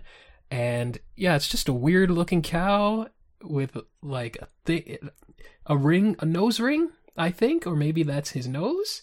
But yeah, that is the rare cow. And Frieza wants you to know three of the Game Boy Advance games as well. Oh, really? Yeah. Uh, I I guess I forgot about that one. Um, Gr- Grunty's Revenge. Uh, there's a little um, sand etching of the rare cow in Spiller's Harbor. Um, Sabre Wulf for the Game Boy Advance. Um, the the mayor of um, Black Witch Village keeps a cow costume in his office because uh, he's a pervert apparently, and you ha- you have to Mhm. steal it to give to Captain Fingers of the HMS Bubbler because Captain Fingers needs a costume for a costume party, and it and it, it looks like the rare cow, and um, it's Mister Pants. There there's a there's a bunch of rare cows in that as well. I'm Um, looking at the site on Rare Gamer. Rare- all all yes. the cows have been documented. Ra- Rare Gamer loves the rare cow. And look, look, Frieza, I, I understand your concerns. They're well noted. I've heard them before from advocates, fr- from from people who don't just love the rare cow, but they love Mickey Mouse. They love Donald Duck, and they wanted nothing more than for Mickey's Racing Adventure to be DKU. Our stance at DK Vine, though, is that the rare cow is a species of animal. They're cows. And we can't define the rare cow as a singular character like we can Roysten the goldfish. And that is the biggest reason why we can't say with utmost certainty that the rare cows in Mickey's Racing Adventure are the same rare cows as seen in Vultureville and Conker's Pocket Tales. See what I'm saying here? Yeah, they have different colorations. So I I do register your concerns and I will put them in in in my to-do basket of well we need to reassess this. We need to have a tribunal episode at some point to relitigate Mickey's Racing Adventure, but until that point happens, I can't say that it's DKU. I'm sorry. I'm sorry. But look, you got Sabre Wulf in there. Eventually, who knows? Who knows? yeah, never say never. Ah, what a weird life I live. You chose this path, Hyle. No, the Donkey Kong journalist path chose It chose you. Yes. I knew that's what you were going to say. And as someone who does do this for a living, like I said, I, I could probably talk about this for hours, even if we didn't go down the rabbit hole of, of Dino Island becoming Dinosaur Planet, becoming Star Fox Adventures, Dinosaur Planet becoming Star Fox Adventures. I, I could just sit here and talk about the possibilities for Diddy Kong Racing Game Boy Color. You know, uh, un- until I, I pass out slumped over in my chair. And I'm sure I will talk about it more in the future as I suss out more information on Diddy Kong Racing GBC, as I as I squeeze it dry. Uh, You know, any information I can from that sopping rag somewhere in Manor Park. Who knows how many more Mhm. leaks we'll get? Who knows how much more we'll get concerning Dino Island in the years to come? I'm excited about this. Every time you think you've said everything you can possibly say about this era, new information comes to light and you're back at it. I love it. But the notion of a Diddy Kong Racing sequel is well and truly cursed. What what what can I say at this point? It's become a running joke in the fandom how Diddy Kong Racing Monkey's paw. Mon- monkeys yeah, Monkey's Paw like, "Oh, wouldn't it be great if Diddy Kong got his own game just completely separate from Donkey Kong?" And it was one of the greatest games ever made. And then the Monkey's Paw curls and you get it Prosthetic golfing finger curls. and you get it, but but the the joke is you you can never get another one. You're just left wanting more, this insatiable thirst that can never be quenched. But I'm such an advocate for Diddy Kong Racing, not just because I love it so much and it's so core to my fandom, but because the very importance of Diddy Kong Racing, which we hold to be the biblical truth at DK Vine, it has been challenged in recent years by younger fans. Um, How dare they?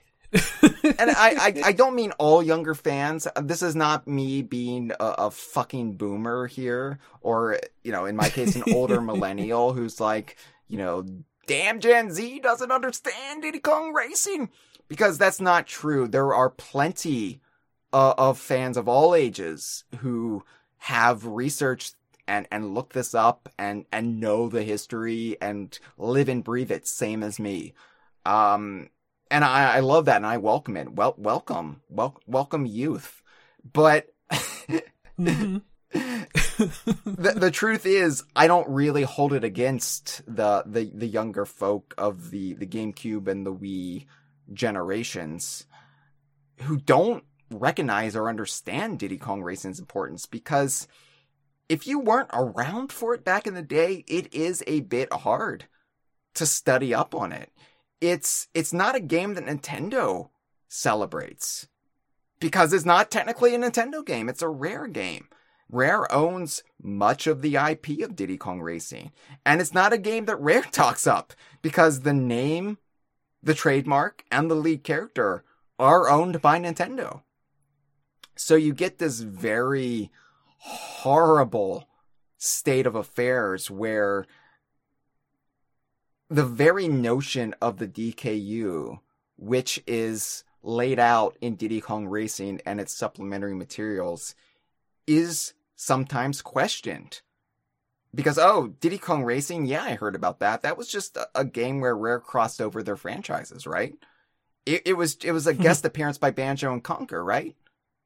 You can't say that Banjo and Conker are are Donkey Kong characters because of that, because that would be like saying Link is a Mario character because he's in Mario Kart 8.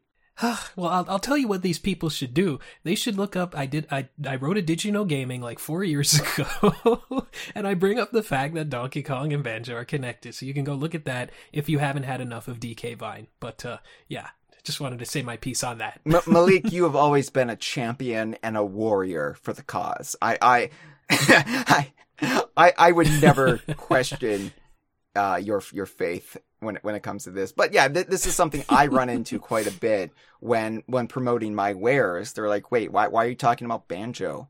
Your Donkey Kong website. Like I said, my my favorite thing is when people come after me.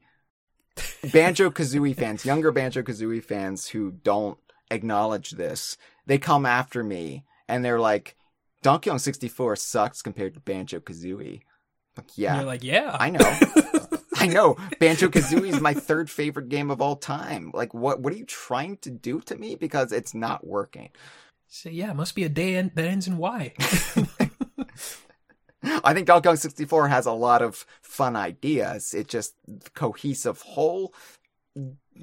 No, yeah, But yeah, it's a little um, crazy. it's not something I can necessarily fault them with because not everybody can be an expert in every field and every fandom. Unless this really strikes your fancy, you're not going to go all in. So I, I get it, but part of the reason there is that confusion is because neither company can really talk about Diddy Kong Racing all that much. They they can both acknowledge it, like Diddy Kong Racing was acknowledged in Banjo Kazooie Nuts and Bolts, uh, you know, and Nintendo acknowledged it when Banjo and Kazooie got into Super Smash Brothers, and you know, sometimes there'll there'll be allusions that oh Diddy Kong loves racing, and maybe they're talking about Mario Kart. It shows up.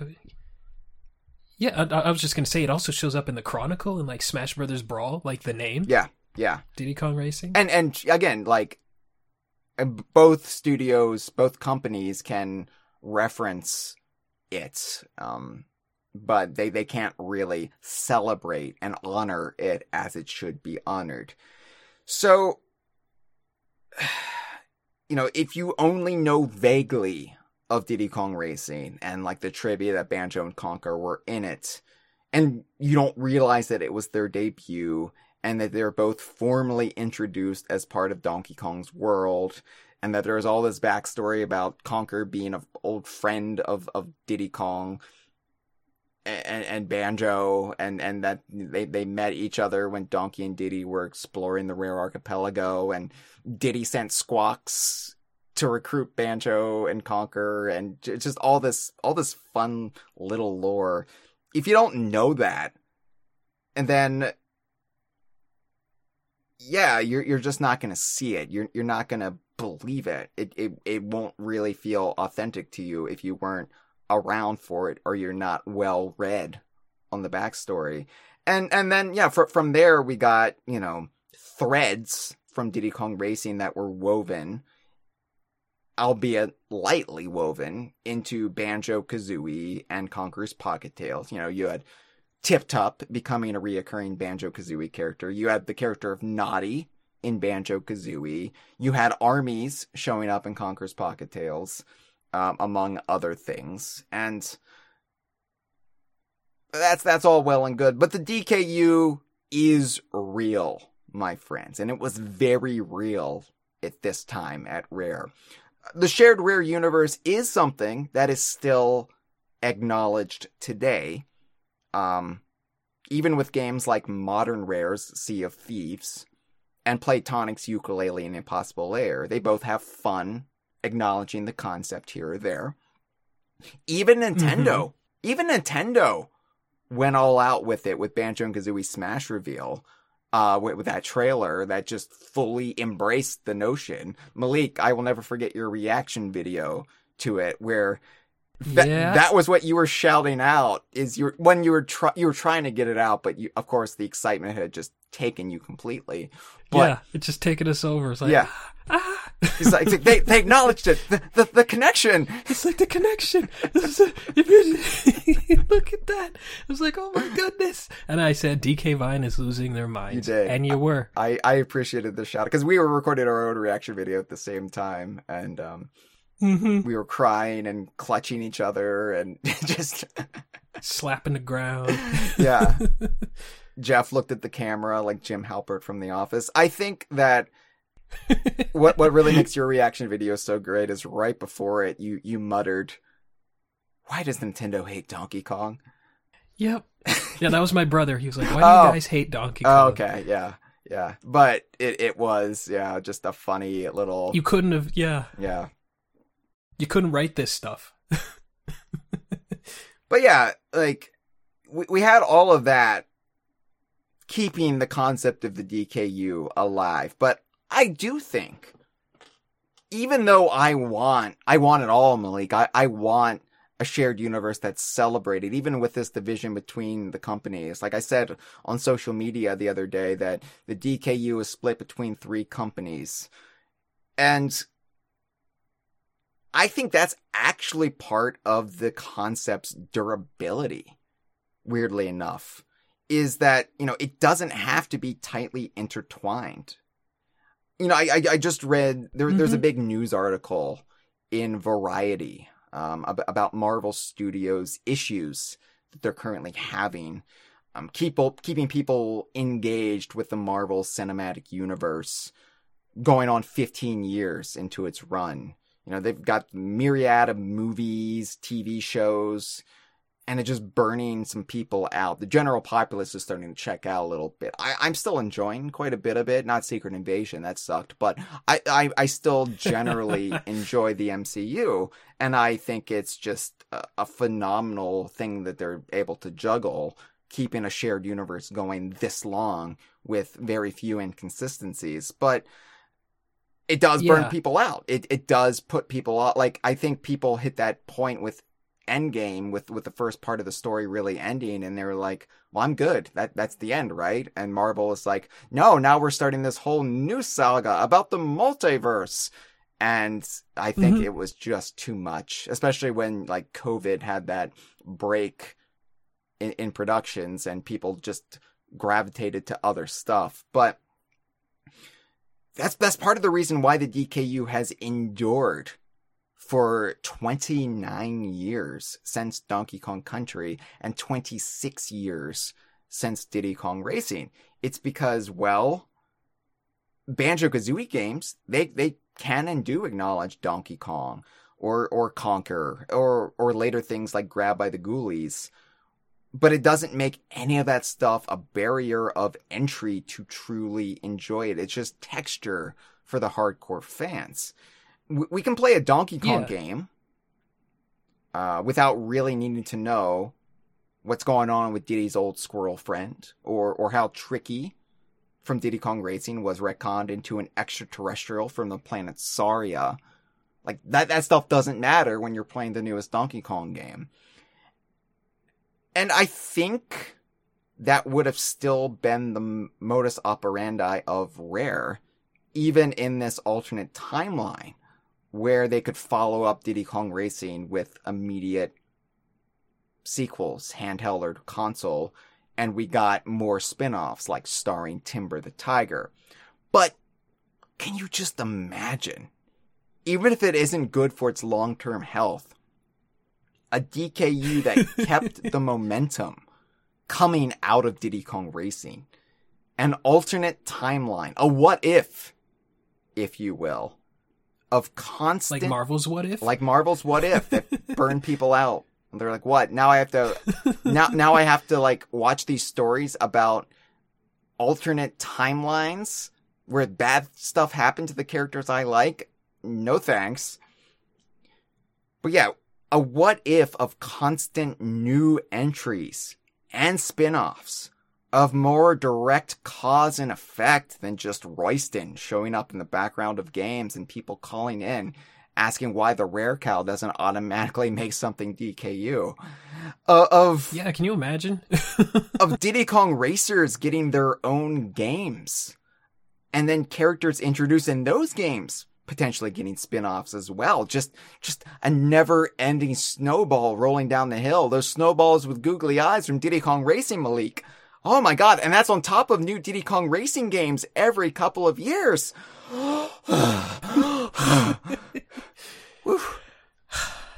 that would be amazing. Feeling the vapors now. I, I like that idea. I like mercy, it too. Mercy. That's that's what I imagined the day I learned of Diddy Kong Racing and the concept of the Donkey Kong universe struck me like a bolt of lightning.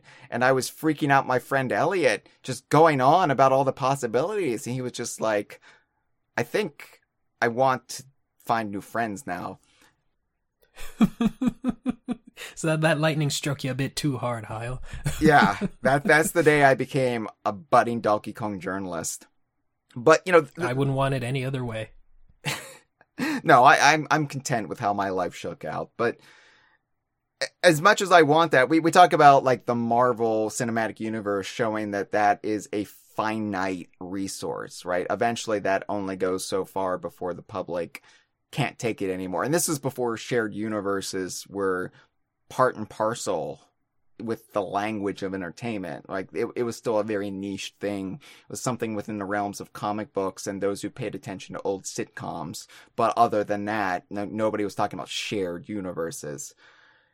But the model would have and and Disney Disney had them too. With Disney, yeah, Disney, and especially their duck verse. But even then, you know, it, it, it, it's it's still not something they came out and said. This is the Disney shared universe, right? It Yeah. wasn't like after Marvel where everybody wanted their own shared universe, the dark universe. We're gonna we're gonna revive Universal monsters, and and we're gonna yeah. There was one movie, and then it fell apart, but the the model would have been unsustainable for Rare, even ignoring how people get burned out on obvious shared universes, because even in this glorious timeline where we got Dino Island and Diddy Kong Racing for the Game Boy Color, they would have still run into the same problems that our Rare did, namely modern game development putting a shiv, and not my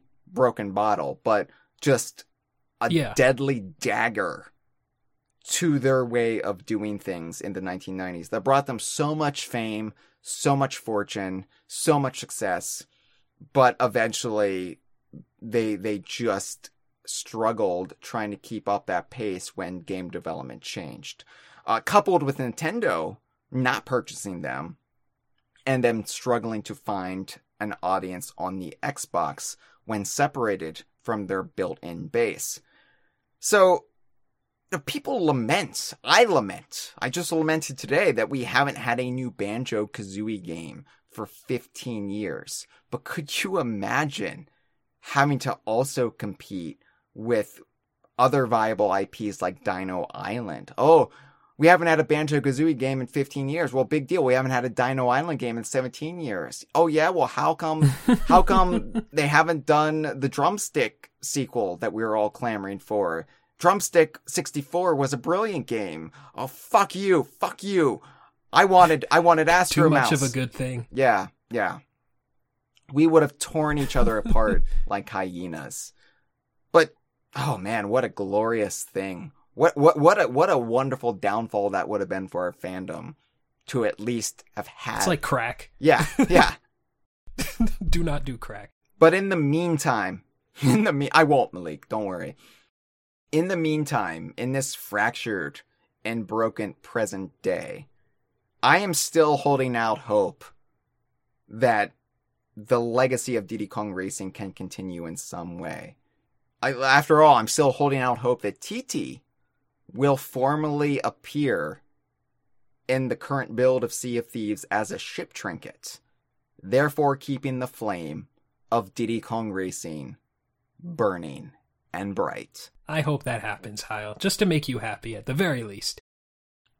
Of course, Sea of Thieves is a, is a game that has seen significant resources and development time devoted to Disney characters. So, This has been a File 2 production. Qué rico.